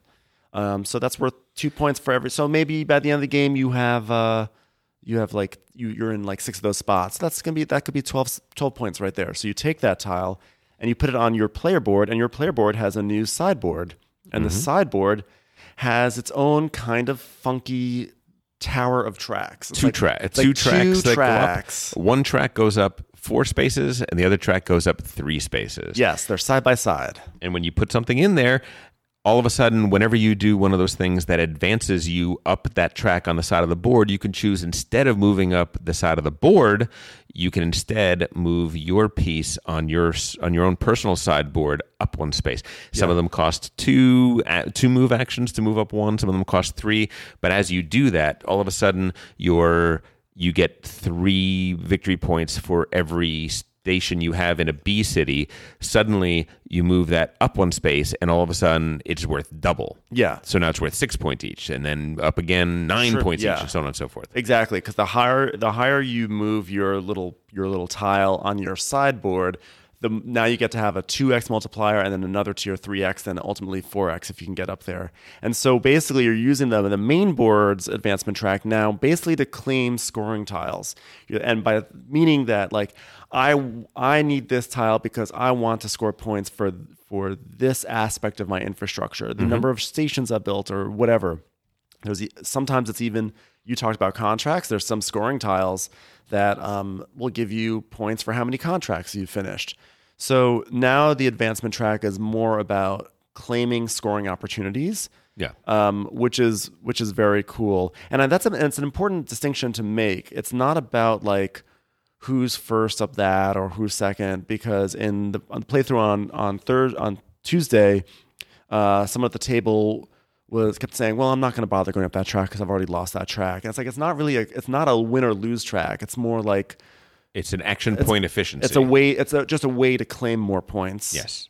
Um, so it's really important to understand that how that works. So that's like the big thing is that we, we don't have something that rewards you for building in the Western Union. We just have something where you can decide what you want to be rewarded in. And then depending on how much effort you put into those advancement tracks, you will get rewarded more and more and more. So, given the last time you and I played the game, I was very surprised to see you play it on Tuesday because you had won so convincingly, I know. so devastatingly. I thought it was going to be the food chain magnate rule, where I never want to play this game again. I have, uh, I have seen, you know, That was yeah. I mean, I uh, I trounced I just trounced Tom uh, last week. It was- it was- Destroyed me. I had never, I've never Destroyed beaten you in a game ever everybody. before. I, you what? know what? No, it's not possible. I've never beaten you in a game. Seriously? I don't think so. wow, that's crazy. Unless it was one of those crazy Avalon games. that's crazy. But um, uh, that was a game where everything just fell in line so perfectly, and that's where you get the excitement in this game. Is when things are working right, it's like the best. And here's the thing: when it's when it's a game like this, where there are five different ways you can get a lot of points in this game, so there's a lot of different things you can focus on. I thought I had a really good game, eh, but it's all in-game scoring. So I thought right up until the end of the game, like I think I'm in this. I think Ben's really, really good too, but I think I'm in this. And then you beat me by 40 points or something, like that. It was crazy. massive. And you know what? I really messed up something on my game on Thursday. Uh, I like I messed up the sequence of something at the, my very last turn, and I lost out on 42 points by doing that. And it was yeah. But you know what? What's interesting about the game is it reminds me of Food Chain Magnate in another way, which is that I was just saying how in Food Chain Magnate you can get pulled in different directions yeah. you have to in this game and in food chain magnate i feel you have to sort of keep your eyes open uh, into where the game is, is really telling you where to go because railroad revolution just even the base game but even more so with evolution it's a very sort of friendly game. It's like you want hey you want to take that action again even though you already took it? Do it again. Go ahead, go yeah. ahead you want to place a rail there even though tom put a rail there? Go ahead. Nobody Every- blocks anything. the answer is like yes to everything. And so what happens is there's there's like this overabundance of opportunities, and you can do this, you can do that, you can do. It's like oh, have fun, go go go do it all. But if you're Explore the space. yeah, if you're not paying attention, you will you will not be focused, and then you will fall into all the pitfalls. And it's like surprisingly devious in that way. Yeah, I mean, I think for me the negative on the game is is the fact that it's so end game scoring heavy and it is a little point salady and I know that's a negative term but it doesn't have to be. I mean, Stefan Feld games are amazing, but they're very much you get points for eight different things and how you manage that and how you manage your opportunity is is really the puzzle of the game and the challenge of the game. Um, but the fact that there's so many different things that I can do and nobody's action really blocks you from mm-hmm. anything other than one small bonus. And there are so many bonuses to be had. I guess I kind of have a thing about modern game design, which feels very Pavlovian, mm-hmm. right? It's like they're constantly ringing the bell so I can get the little treat. And I feel like that there's something about that that at a certain point feels disingenuous. This game isn't the worst as far as that goes. It's actually quite quite mild. I like the game. I like the game quite a bit, but I think that maybe some games that that balance a little more in-game scoring with end-game scoring do a better job of giving you guideposts as to how far along you are and where you are in relation to other people. I think in in in this game it's easy to to not really get a strong sense of how you're doing. Yeah, I mean, uh, I mean, I think if when you look at the advancement track, that does sort of that does clue you in, and you can see when people are doing well with contracts. I mean, I think a counterpoint would be Great Western Trail.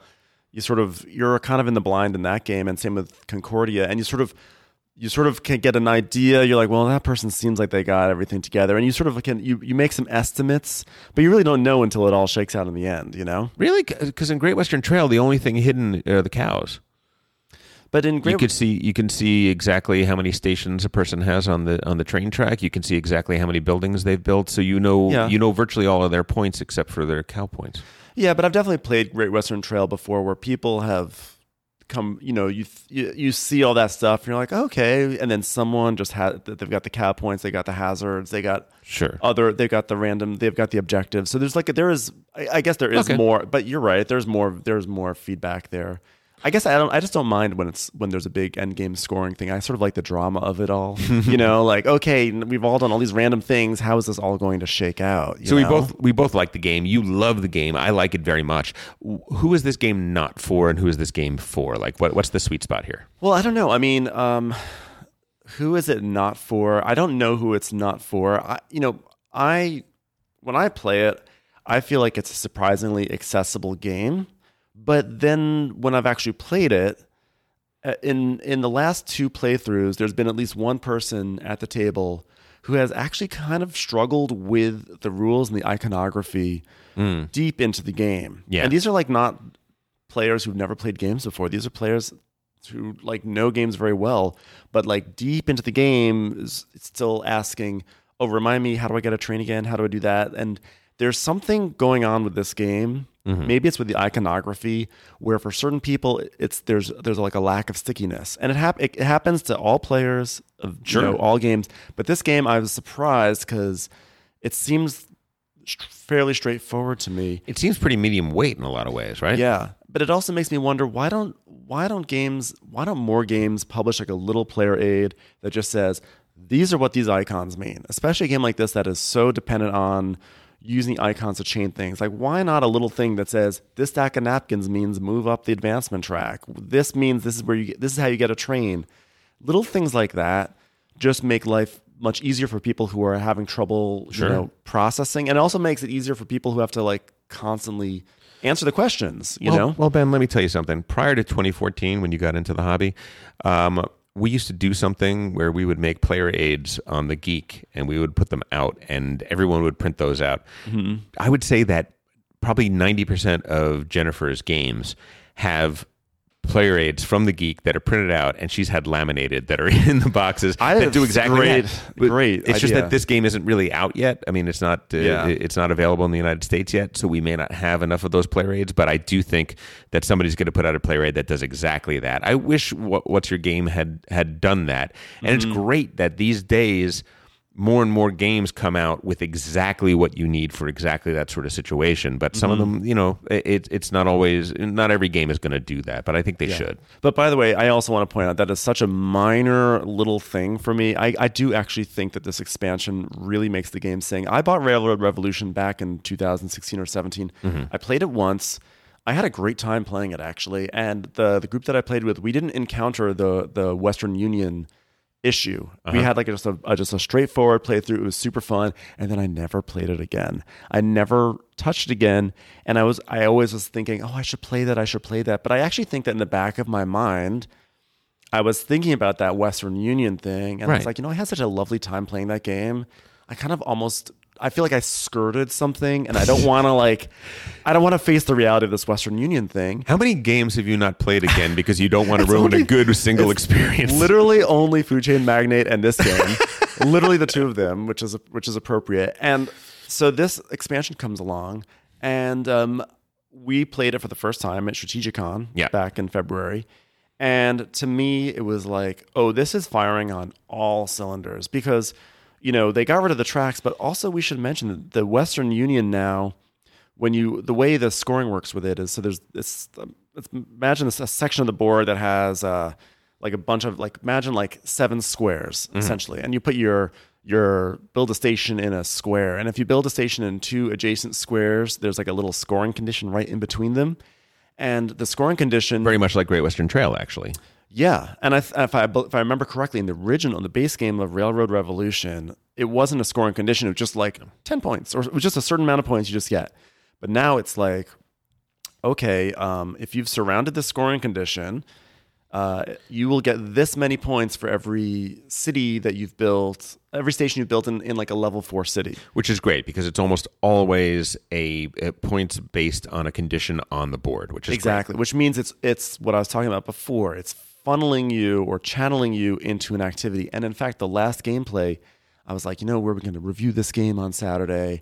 I should try i'm going to do a western union heavy strategy mm-hmm. to see how does that compare to what happened. And guess what? I only laid three down because i didn't the game took me in a different direction. And like Yeah. my, my natural compulsion to just want to play a good game took over, which I think actually says something of that the Western Union is maybe not has been has been brought down to earth. Oh yeah, Right. It, it, it- this game is going to be about looking for synergies. Mm-hmm. It's what is the what is the accomplishment tile that I'm going to choose? Which of these contracts am I going to choose? Which Western Union things am I going to target? Sometimes you can get three of them that all fire for the same bonus. Right, Yeah. you're getting bonus four different times for placing uh, stations in four cities, and basically Mm-hmm. one, two, three, and four, and five cities are going from east to west. The Yeah. west coast is the five cities, and so on and so forth. So And you, and you, and you know when you talk about interaction, sorry, now I'm fired up. Now I'm Sure. like really excited Here to we start go. talking about it. when you talk about interaction with this game, it's like, yeah, you don't block anyone, but there are really subtle but important forms of interaction. You know, when you talk about the contracts, for instance, uh, when, as soon as you're finished with like an A contract, you can then dig through the pile of B contracts to pull your next one. So if the sooner you can do that, the better it is because a lot of those contracts can synergize with each other. So if I can get into that pile first, I have better chances of finding a contract that synergizes off of the contract I already did.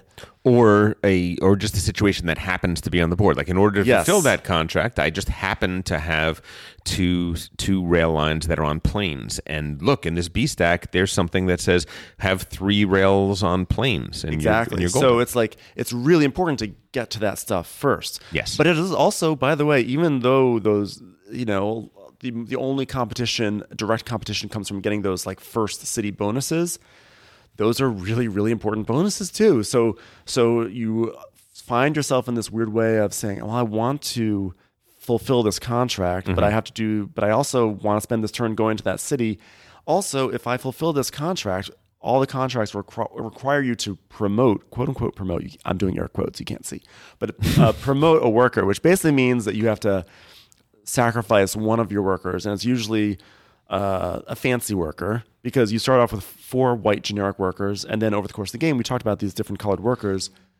the engineer, the accountant, and so on and so forth. Yeah, you have to basically sacrifice them to this contract, and it's like, well, that's good because then I can get into the, I can start moving along in the contracts game. But I needed those workers really badly, which then brings us to the you mentioned the man economy in this game. Yes. That man economy is brilliant. Oh, it is. me. Yeah. It is brilliant. You you are constantly short of money, and you are constantly short of men, and in particular specialists. Yes. you are constantly in, i- i- wanting to have. Oh my goodness! If I had the orange specialist, I could build this station for free. Instead, I have to pay four hundred dollars that I Mm-hmm. do not have. So I have to take an action to sell off some of my some of my equipment in order to get more money. And it's Yes. it's a, it's a it's a brilliant brilliant design. and that selling off of equipment in the base game, you just literally ditch the pieces of wood from your player board and you collect the money that is associated with that piece. Now you have the opportunity to not only just ditch the piece of wood, but you on the on the new game board on the left side there there are that's the, where you get all the little uh, train cars Yep. and tenders that you mentioned that did not exist in the base game, and now um, if you want to what those do is when you flip your train you now get those special powers. So now you have now you have an opportunity to kind of give yourself a little bit of an asymmetric power by built by by customizing your train and you can only do that by selling your stuff so now all of a sudden selling your stuff is a much more interesting and exciting action and on top of that there on top of the fact that uh, the cars are going away because people are, are buying them off the side of the board, you can't just take any car. You have to take uh, a car in a slot that's available. It's hard to describe, but basically, if I sell my station, there's like five spaces for stations to go into, let's say, and I put my station in one of them, and there's two train cars associated with that slot. So now someone else cannot sell their station to get those train cars. It's Hard to describe, but they're Yeah, point there's is basically layers. five different slots in which you can pick up trains and train cars, and uh, they can fill up. Yeah. and you can run out, and the people can take the one that you wanted to take. So it's not multiplayer solitaire because there is actually, even though nobody can block anybody, there is still a decent amount of player interaction. My Yes. final, I guess, my final thing I want to say about the game is that this is a pretty great recycling effort. Mm-hmm. They took a game that was 80% great and but had a fatal flaw to it Yeah. and they have come back and they've renewed it. They've taken something instead of just okay, put throw that one on the on the ash heap because we didn't get this, and they've maintained everything that was good about it and made it better not just by fixing the flaws in it, but by finding other opportunities to improve it. Mm-hmm. And I think they did a really, really good job. I'm really happy to to have, have played it, and I, I look forward to playing it more. I really do. Yeah, I think I I think that basically What's Your Game should just make this the base game, make this the base game, and then they can add an expansion.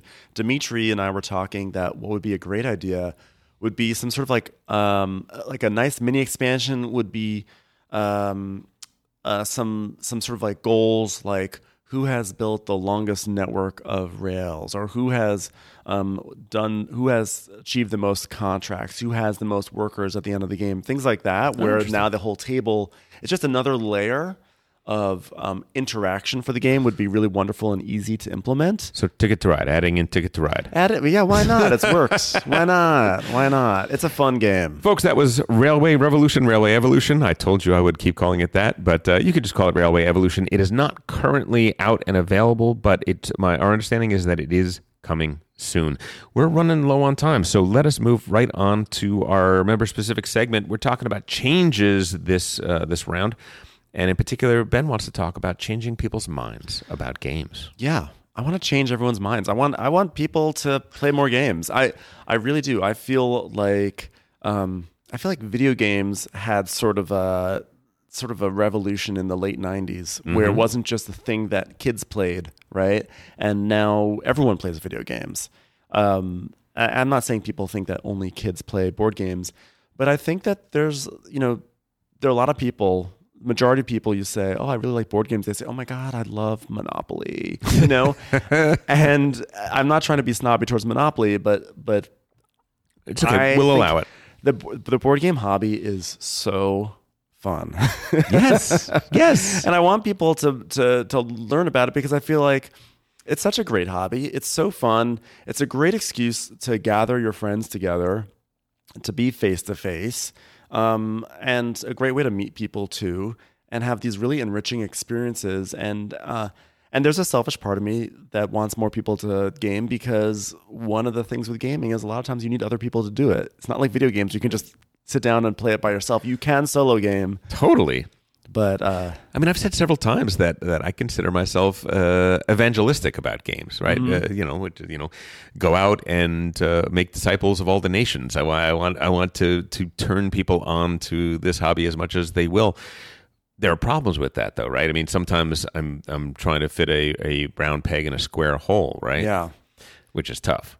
Yeah, I mean, it, it is tough. I've definitely been guilty of just really trying to force games on people and force it. And like some people, it just does not work. I am working very hard to make my boyfriend a gamer. Uh, he does word games. He likes word games. Okay. Uh, he he he likes he likes sort of clean, simple games. Like, what's, uh, what's, what's his favorite games? He loves Six Nimmt right now. Okay. He loves Six Nimmt. He loves just one. Um, Good. I, you know what? Oddly enough, he will play Medi. I, I always want to say Medici, but it's really Medici, Yes. right? He plays that, which is actually a little. That's a, that's a sort of a, a more. That's a bigger game, but I think that because it's actually such a simple game, Yes. uh, and and you know, by the way, there's no shade in saying that a game is simple. It just it just meaning that like sometimes people just want to get into a game, they don't want to deal with a lot of rules overhead. I love I love elegant games. Games that are super easy to understand but have depth to them. Yeah, That's the best. that's why I think actually Wingspan was really so excellent for the hobby because um, aside from it being a, a, a very elegant game, the theme birds.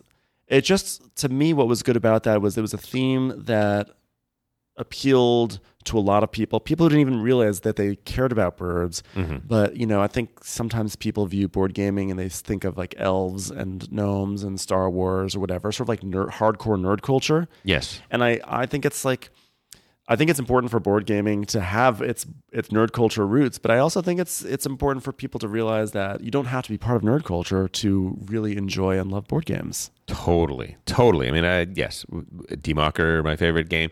So many of my games do not have a science fiction or a fantasy theme to it, and uh, um, I've said it before. I'm, I'm more attracted to games that do not have those themes, and I also think that they reach a wider audience that can, you know, broaden the hobby. Yeah, I mean for sure like people who are fans of certain IPs are always going to be drawn to that IP in a board game too, I imagine. Sure. But uh, but again, something like Wingspan. I, listen, I'm not going out walking in the woods looking for birds, but it's fun. There's something um, relatable about.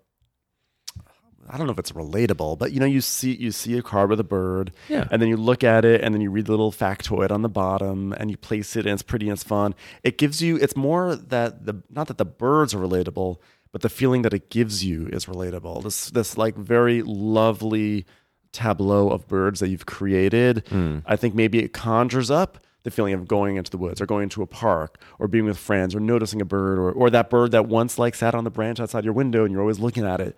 So it's not like, oh, I'm like a big like ornithologist.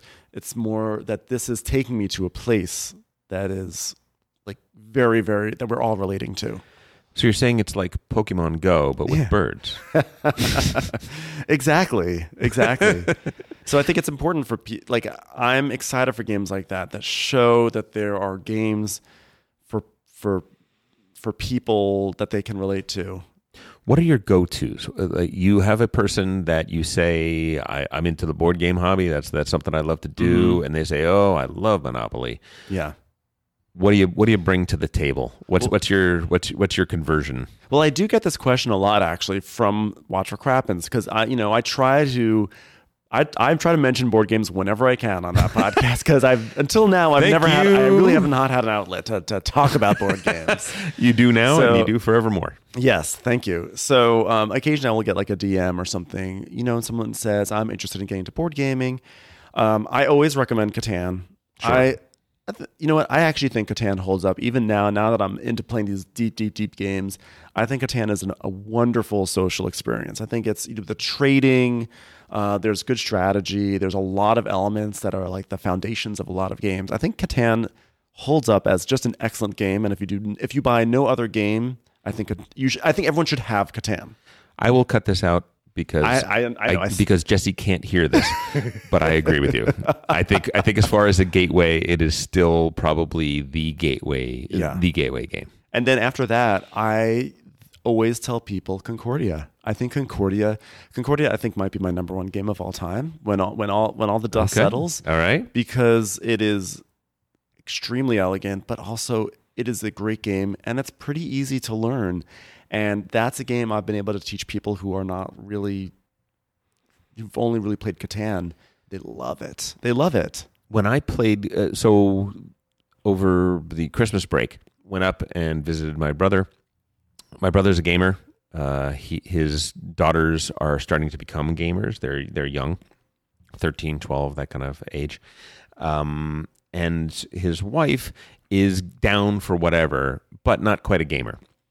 So it's always very interesting when I bring games up to show them what they respond to and what they don't respond to is shocking to me sometimes. Yeah. Like she my brother's wife is is the target, right? Because she's the she's the one that I'm trying to convert more and more and and, and mm-hmm. pull deeper into the hobby. So we play pipeline. She loves it. Wow. Loves it. Like totally groks it, totally gets it, knows how to play it, knows what she's doing. You know, Doesn't have a great first game, but doesn't have a bad first game, and mm-hmm. totally understands the the thing of it. We play Everdell, which I'm assuming no brainer, and she's like, I don't know, I'm not really crazy about this game. It's like mm-hmm. it's it's too much. Like I, she felt in the beginning of the game there were too few things that she could do, and she mm. felt stymied by that, and she didn't like the lack of options. Wow. And then I bring out Concordia, expecting, okay, this is gonna be this is gonna be it because it's it's kind of the easiest. You know, well, I think Everdell is easier, but it's a pretty easy teach and and a pretty deep game. It was a little impenetrable; it didn't stick, That is so surprising. right? Concordia. I Right? mean, And I thought I had a I thought I had a good teach because th there were kids playing with us too, and they totally they totally got it. a pipeline does. See, it just, I mean, just different brains are wired in different ways. Yeah. You know, uh, that's, that's proof of it. I think for me, Concordia is a level two. It's like a, it's not the first. It's not a, a first game not that I would first, but start it's like with. the next. I think if you if you're Yeah. used to Catan, you can then start to because sometimes Catan when you do the first when you, the, if you are new to gaming Yeah. and uh, you do the rules explanation for Catan, even that can be a lot for some people. They're like, Sure. what? There's this, and then you got to pay this. But then once that is once that has taken hold, then Concordia maybe there'll be like a little bit of a maybe a little trickiness, but overall it's like a very smooth transition. And you know, and obviously pandemic is a good one too. Sure, sure. And Wingspan now, Wingspan maybe also more at the Concordia level, um, yeah, yeah. just a little bit. Maybe, Um, maybe more, maybe more accessible just because of theme. It's it's bird watching, right? It's, yeah, I think some of the actually some of the Reiner Knizia games are very accessible. Oh, yeah. like modern art. Oh, I love modern art. Modern art is excellent. That breaks my brain how that the the psychology behind those auctions work. But that's it's just auctioning, and that's why Medici is also a really good well, one. Well, not only that, but yeah, uh, Medici is is the same the same way. Uh, You know, he had Ra, Medici, and uh, and modern art all within a four year span, Mm-hmm. and they're like three classic, amazing auction games that are all Mm-hmm. played very differently. I think Ra may play the best of of all of them over the long term. Yeah. But modern art, the cool thing about modern art is you're not only playing a game, you're learning a lexicon of of bidding mechanics and Yes. every game for the next 20 years that had an auction mechanism, which is a good thing to have in games because it's self-balancing. Uses one of those four auction types, basically. Almost every single one Yeah. does one of those. I've also found a lot of success turning people on with Survive, uh, Escape, Sure. which is actually a really great game too. I, I don't play it as much anymore, but there's more going on in that game than you would maybe even realize. And there's also like a really good social interactive game. I put that, yeah, yeah, that and Jaws I put into the same category Yeah. of light games that are surprisingly they're very involving. They they pull Yes. you into it, and they have enough strategic depth that you're not just you're not just doing the experience, but you're actually strategizing. You're actually Yeah. trying to make good, great decisions. and you know like how you send your little guys into the into the rowboats and sort of the the the, the meta on the table is super strong on that game. So that one is I think Survive is a great one. Lords of Vegas have has also been a great game sort of to to pull people into the hobby. it's a dice chucker with strategy, right? It's just very very fun. I was able to play that one. I played that one with my my brother and my nephew uh, and I think I think did my sister-in-law play? I think she did too they not they're not huge gamers. Mm-hmm. They do have Catan. I got them Catan, and I actually got them Ticket to Ride too. But Ticket to Ride, Ticket to Ride is good. I don't think it's as essential as Catan. I agree. It's it's a nice game. Splendor. Splendor's a good one. Splendor for me is is one of those games that it's shorter than than Catan. It's shorter than all of those things, and I think the rules explanation, like you said, Catan, surprisingly, even though you can get into it, it does have a little bit of a rules explanation. I can start people playing Splendor in five minutes, Uh, yeah, absolutely. and yet once they get a game under their belt, they usually want to play it again. And when they play it the second time, they're already adopting strategy. They're already, it's kind of a self evolving strategy that they quickly, quickly see. And you can move from that, from the you're collecting resources. You're spending those resources for things that give you victory points. It, it, it, it's yeah, that's kind of the way I try to think about it. I try to think about it. What what game mechanisms am I teaching in this game? Yeah. How how easy it is to teach and how many of these things that you've learned can be parlayed into the next. Exactly. And I think actually, with just to go back to Ticket to Ride for a moment, there's a reprint of a game that came out about 15 years ago uh, called On the Underground, which uh, we played here Yep. uh, a few Yep. weeks ago. Still haven't played If- it. It's um, you know what? It's actually excellent. I- it's actually, I think that if you if you have access to that and you have a choice between that and Ticket to Ride, get on the Underground. I think it's as gateway and it can the game can be as light or as heavy as you want it. Like you can do, it could just be a, a light game of laying. You just lay rails. You're basically, basically making subways in London or Berlin. It's a great board presence, which, by the It way, is. which which for new gamers is an important thing. The way a game looks is a really important thing for, for Mm-hmm. people that you want to bring into the hobby, and it looks gorgeous. There are the these little wooden miniatures that are that are the sights of London and all that. Yeah, it's and um, it's at first blush. The first time I played it, I thought this is nice, sort of a simplistic game. But every time I play it, there's like more and more strategy that reveals itself, and on top of that, it uh, uh, it's just um. I keep thinking about it. I'm like, ooh, I want to play it again, and this time I want to try this kind of rail network. I think that would be a great way to get people into the game. Um, also, K2 is a great game to teach people about hand never, management. Never played it. never. I'm bringing it next. it. I'm bringing it. It is so fun. It is not the you know it's not the heaviest game, but it is fun and it is thematic. And um, especially if you if to anyone listening, if you have the game or if you're going to play the game, I highly, highly, highly recommend before you send your little climbers up the mountain. Name your climbers. I always name them after celebrities, and that way you you can re- you refer to them as that, and that also it's things like that can make a game really come to life, especially for new gamers. But K two Do you know how it plays at all? Yes, I know. Okay. The, I know the mechanism of it. Yes. But basically, that's a way to. That's a game that teaches you about how you control what, what cards to play when, Mm-hmm, and Um, it's great. And I, I actually have the the newest expansion, which is so brutal. One of my climbers really, rest in peace. Rest in peace. he did not do well. Um, for some reason, it brings up Cartagena to me, which is a game. Oh, I haven't played that. It's a very, you know, it's it's not the easiest game to to find. I have the, the I, I found it in Cologne, Germany, Mm-hmm. um, uh, like a decade ago, and it, I brought it out very recently for a group of almost non gamers. And they instantly were fascinated by it. It's just a very interesting card management game in which you're trying to get your climbers up. In this case, you're trying to tunnel to, you know, you're trying to jailbreak out to the boat. But Yeah. it, it has a, a little bit of a similar feel, maybe a little bit um, more streamlined, a little a, a little cleaner. But I was shocked because I haven't played it in a long, long time, and I'm like, oh, darn, this game holds up so well. That's good. Yeah, I mean, I think at the end of the day, you just want to have a game where you know that you're going to have a really warm, fun social experience because Yes, I think that is really what what will what what has drawn people in. I've I've I feel like I've really sort of brought in a lot of my friends into board gaming and um and at the end of the day, regardless of the game that you play, you want it to you want it it's a it's a great excuse to get people together. And um, I mean, I used to go out to bars all the time, and I've I've discovered that I really enjoy I- rather than like getting drunk at a bar. I'd much rather get drunk playing a board game with friends. You know, sort of like it's much more chill, much more relaxed totally. and um, it's it's not just some crazy nerdy endeavor. It's actually a great way to bring people together and and and and learn more about them too. Maddie and I met playing Battlestar Galactica. He, we Really? have we have the same manager, and he uh, the manager called me up and said, "Yeah, my uh, Matt Robinson, you know who he is." I said, "Yeah, I know who he is." He said he's got this. You're into board games, right? He's got this board game that he wants to play.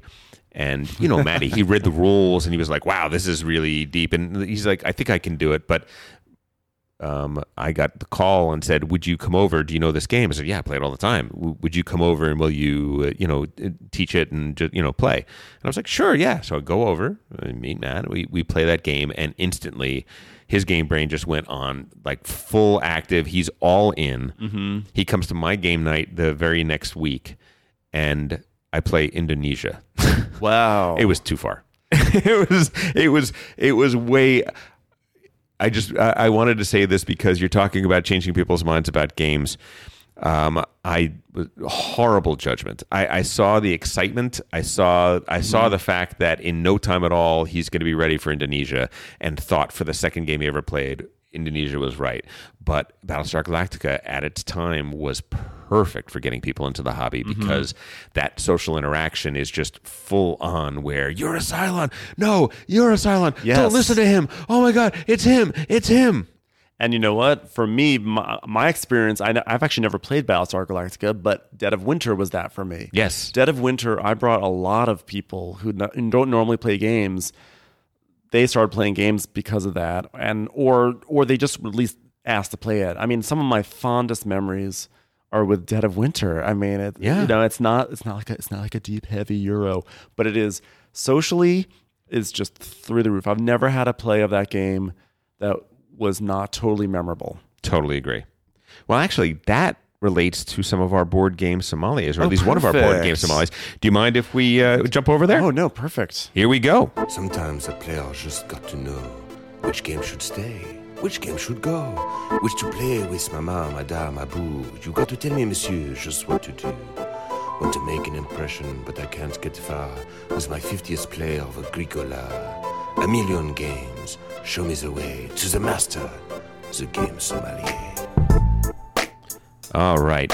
Uh, we're running low on time, but I think we'll try and do two of these if we can. Yeah, we can. First one comes from Lachlan Krautz.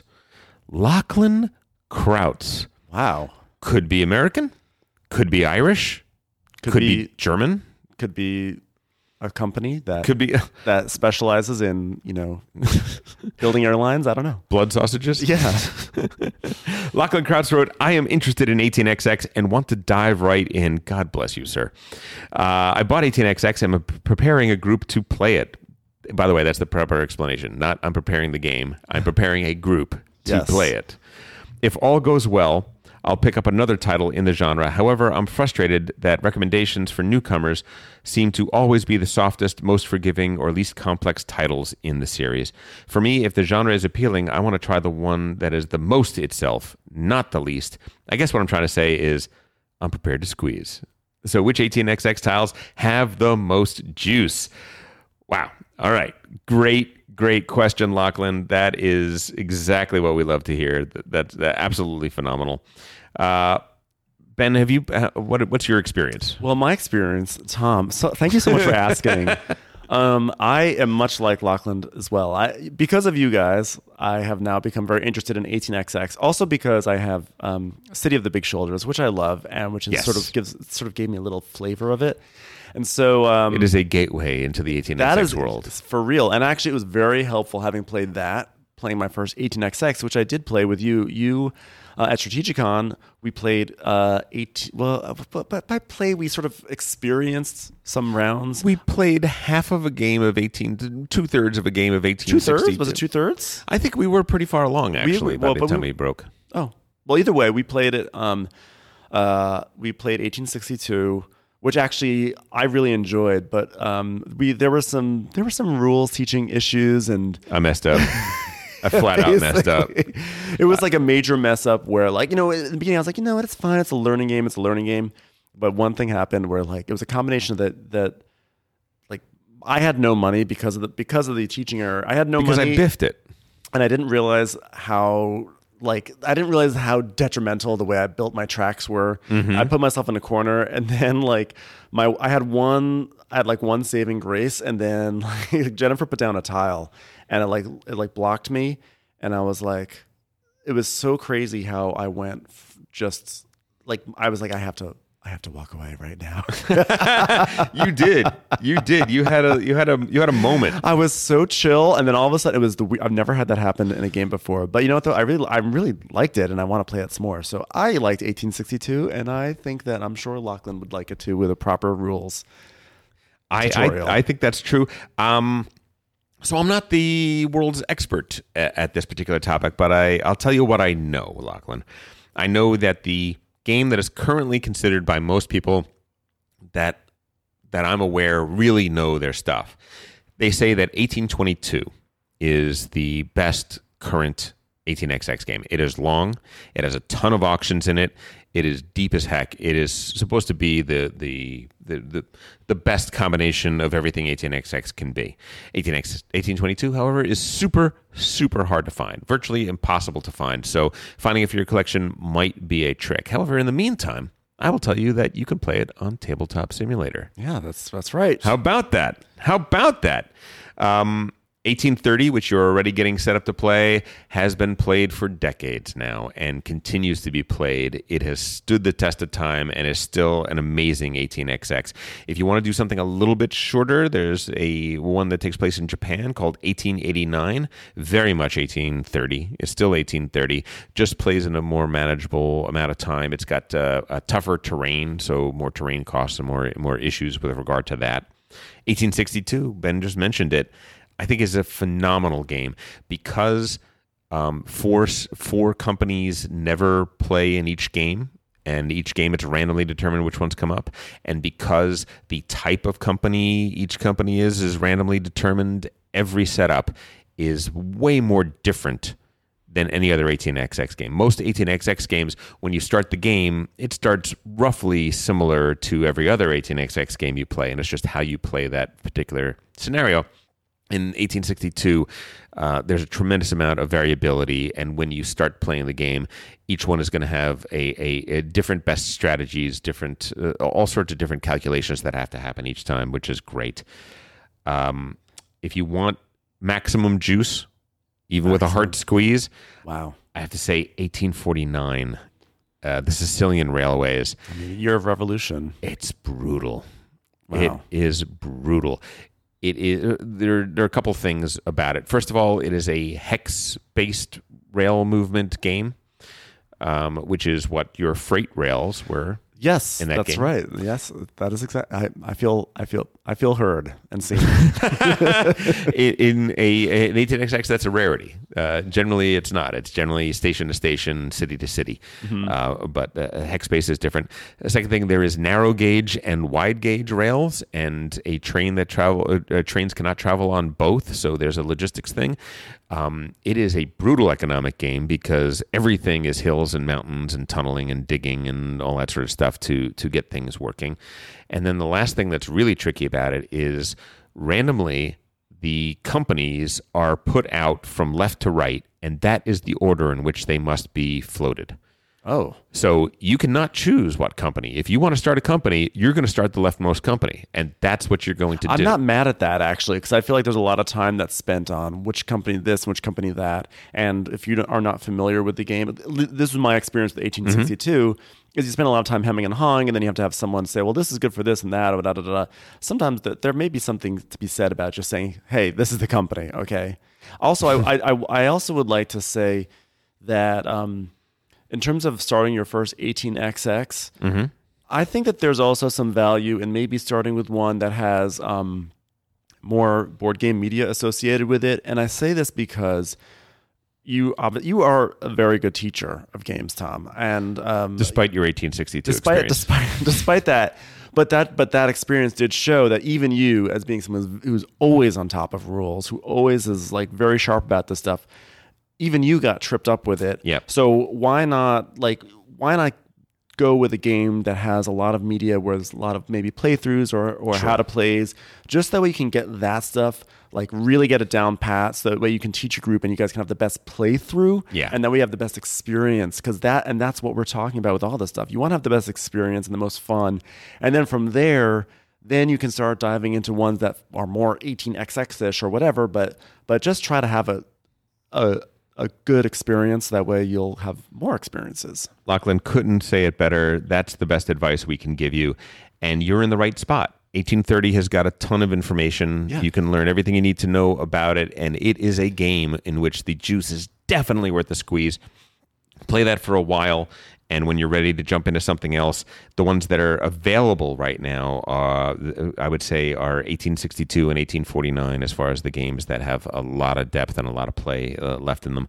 Though, really, even the most mild 18xx games, for the most part, have a lot of plays in them. The, the, the, the least deep 18xx game is a pretty deep game with a lot of replay. Yeah. One more. Here we go. yes James Bryant says, My wife and I really enjoy competitive strategy board games. We play a lot of Scythe, Terraforming Mars, and Wingspan. However, I feel like we're missing out on social interaction. This is what we were just talking about. Yes. Could you recommend some competitive games that are great with two players and have a fair amount of social interaction? Thanks. Thank you, James. Let's see what we've got. My first thing, let's go one to one. I feel like i know what your first thing to me there's one extremely obvious one What? Say it. You you go first. twilight struggle i imagine Yes, Twilight, Twilight Struggle has a lot of social interaction, but and stress it's one of those things that it only has social interaction if you socially interact. Any one of these mm. games, most of these games, you can be quiet, heads down, and do it that Yes. way. You have to choose to play out loud. Yeah, and I think that's actually a very important uh, point. One of the reasons also why I think it's good to sort of to just go back to changing people's minds. I am always trying to get friends into gaming because if we're going to be gaming, chances are, regardless of the game, we're going to be laughing and having a really fun time. Yeah. And um, so even the most multiplayer solitaire game, there still will be a lot of banter around the table. Sure. So in some ways, social interaction is how much you're gonna you're willing to do. But there are some games that are more there. There is more more situations where you have to interact with the other player and you have to say things to them. You know, and Totally. so I chose. I mean, I chose a bunch because I can't control myself. But I'm gonna highlight two that are off the beaten path good. Good. that are good, not good. the typical ones. Hit it. okay. The first one I'm gonna suggest is Key to the City. Key to the- okay. Key okay. to the city London. All right. Um, you you probably could also do just as well with Keyflower. I actually like Key to the City London a little bit more. Interesting. I know I'm like in the vast minority on this, but it's basically takes a lot of the fundamentals of Keyflower, but it's a little bit more streamlined. And I and again, I also just really like that this London theme, and you can build little buildings on it. You're just a Londonphile, aren't you? I've become one, I guess. I watched On- Great on British Bake Off. I and- watched I watched Love Island UK. I mean, this is my life. Okay, I'm trying to mug me off. So the the reason why I'm mentioning this one is because there's a lot of um, there's a lot of bidding. There's sort of an auction element to it, and I played Key to the City two player once, and it was great. It really worked out really nicely as a two player game. It was very tense Cracking. cracking we were cracking off so uh, yeah i said that's that's one of mine uh, but i'll let you go to, for your next one before i reveal my second Because one Uh, I haven't even had one. I know, I and know. you said two now. i know well see i took over unfair. i took over Sherlock Holmes Consulting Detective. It's in the top hundred. It is a, it is the predecessor to all uh, deduction games. You ba- basically, when you get the game, you've got a newspaper to read, you've got a map, you've got all sorts of locations, you've got clues, and you and your wife are working together to solve uh, a crime that the great Sherlock Holmes is also trying to solve. You will never beat him. You will never beat Sherlock Holmes don't play it that way. Play it to work together to solve these clues.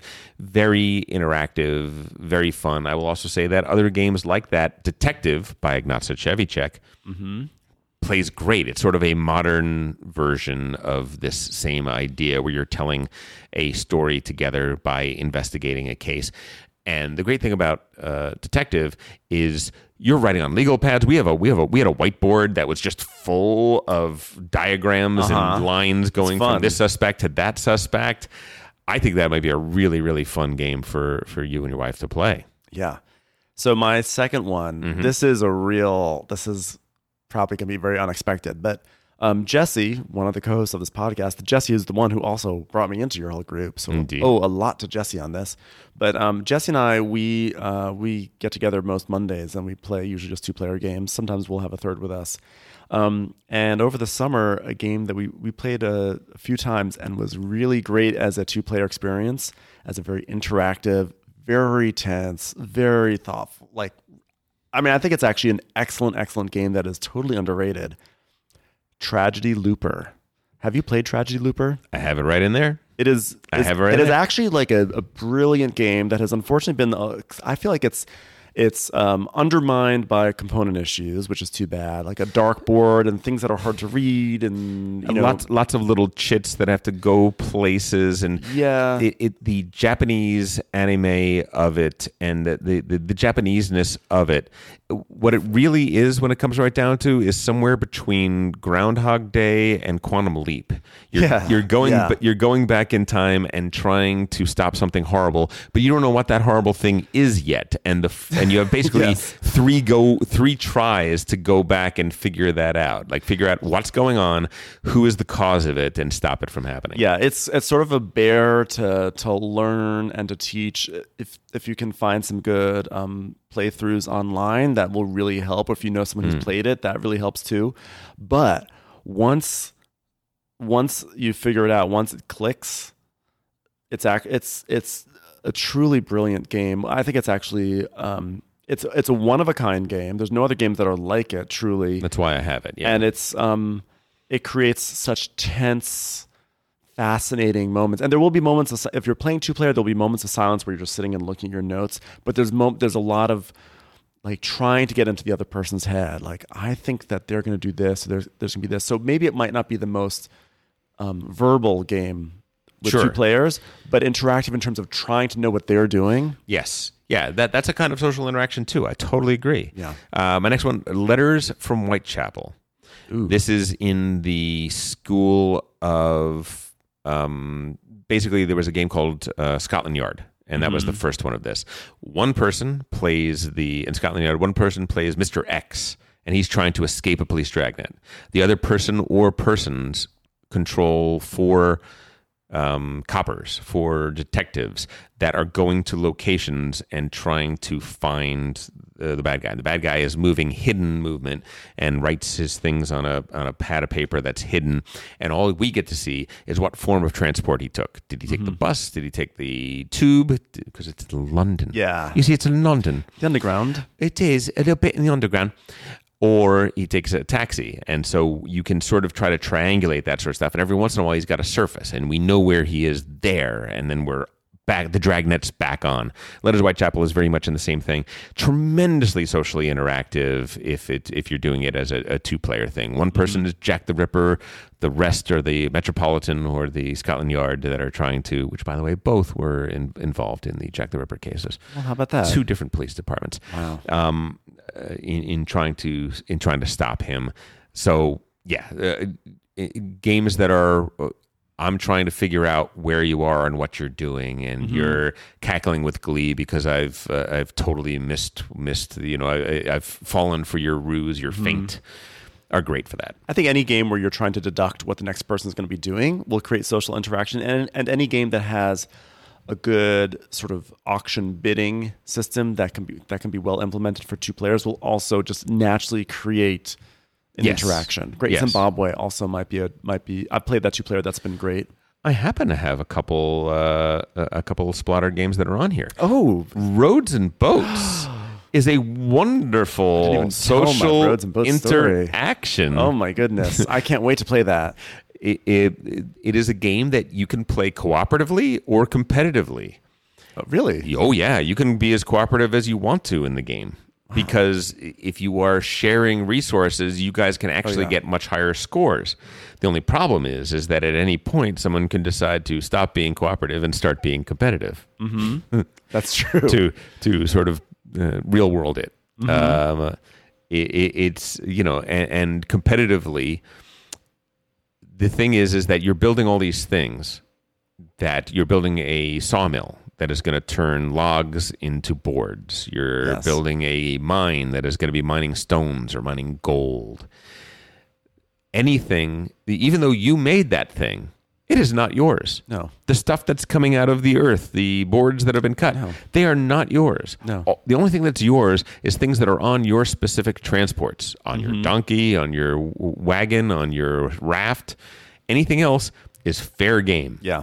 So when a, the game gets competitive, you start spending half of your resources building walls, building barriers from on the roads and on the waterways, and trying to stop people from coming into your territory and taking all the things. Um, I, I found the most delicious and wonderful uh, um, social interactions in that game, and it plays wonderfully at two players. Oh, that's I'm so glad to hear that because I'll just say this real quickly. Last month, uh, we were doing a show in, in the middle of Kansas, in, in Lawrence, Kansas, and my hotel was next to a board game shop.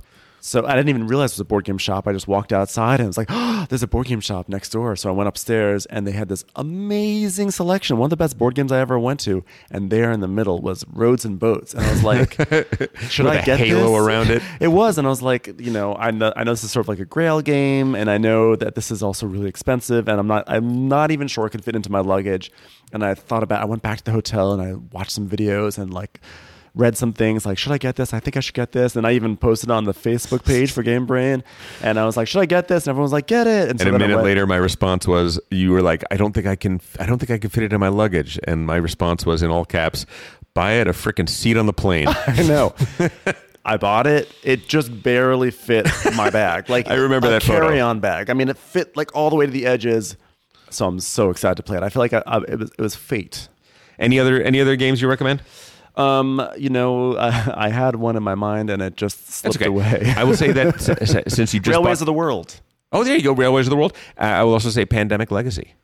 Really, tremendously tremendously socially interactive because first of all you're working together that's true. Any to, cooperative to do game. this but in addition as the game changes over time it's it's you you guys are participating in a story and it's a great That's journey nice, that you yeah. guys can take together that's all we got that's all we got time for we're we're running really really long but we Sorry, had, I'm a talker. no, we, we had an intro. We had to get to know Ben. Yeah. and uh, Ben, you are uh, you are such a joy to have. We Well, are we are glad to be able to game with you each week, and we are super glad that you were on the podcast with us. Well, thank you very much for having me. Uh, this has been a joy, a joy and a delight. You have been listening to Game Brain. Let's talk uh, about places that you can get to us.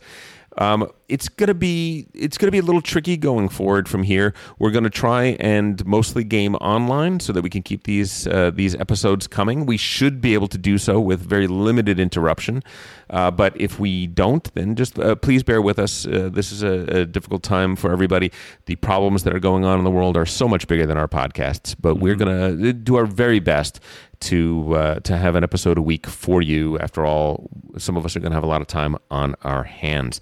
Our YouTube channel is youtube.com forward slash c forward slash Game Brain Pod. We have a Facebook group that Ben was just talking about. It's really heating up. We got a lot of fun stuff going on the Facebook group right now. If you haven't joined, consider joining. We have a Discord channel, and please get in those board game sommelier questions. I think we only have one or two in the hopper now. You have been listening to Game Brain, produced and edited by Matthew Robinson and Tom Donnelly. Special thanks to Daedalus for our incredible music. You might know him as Alfred. Stay safe, Alfred. More on Daedalus at GameBrainPod.com. You can reach us by email at contact at GameBrainPod.com or on Twitter at GameBrain underscore pod. Thanks for listening, and go play some games with friends virtually, or go make some friends with games.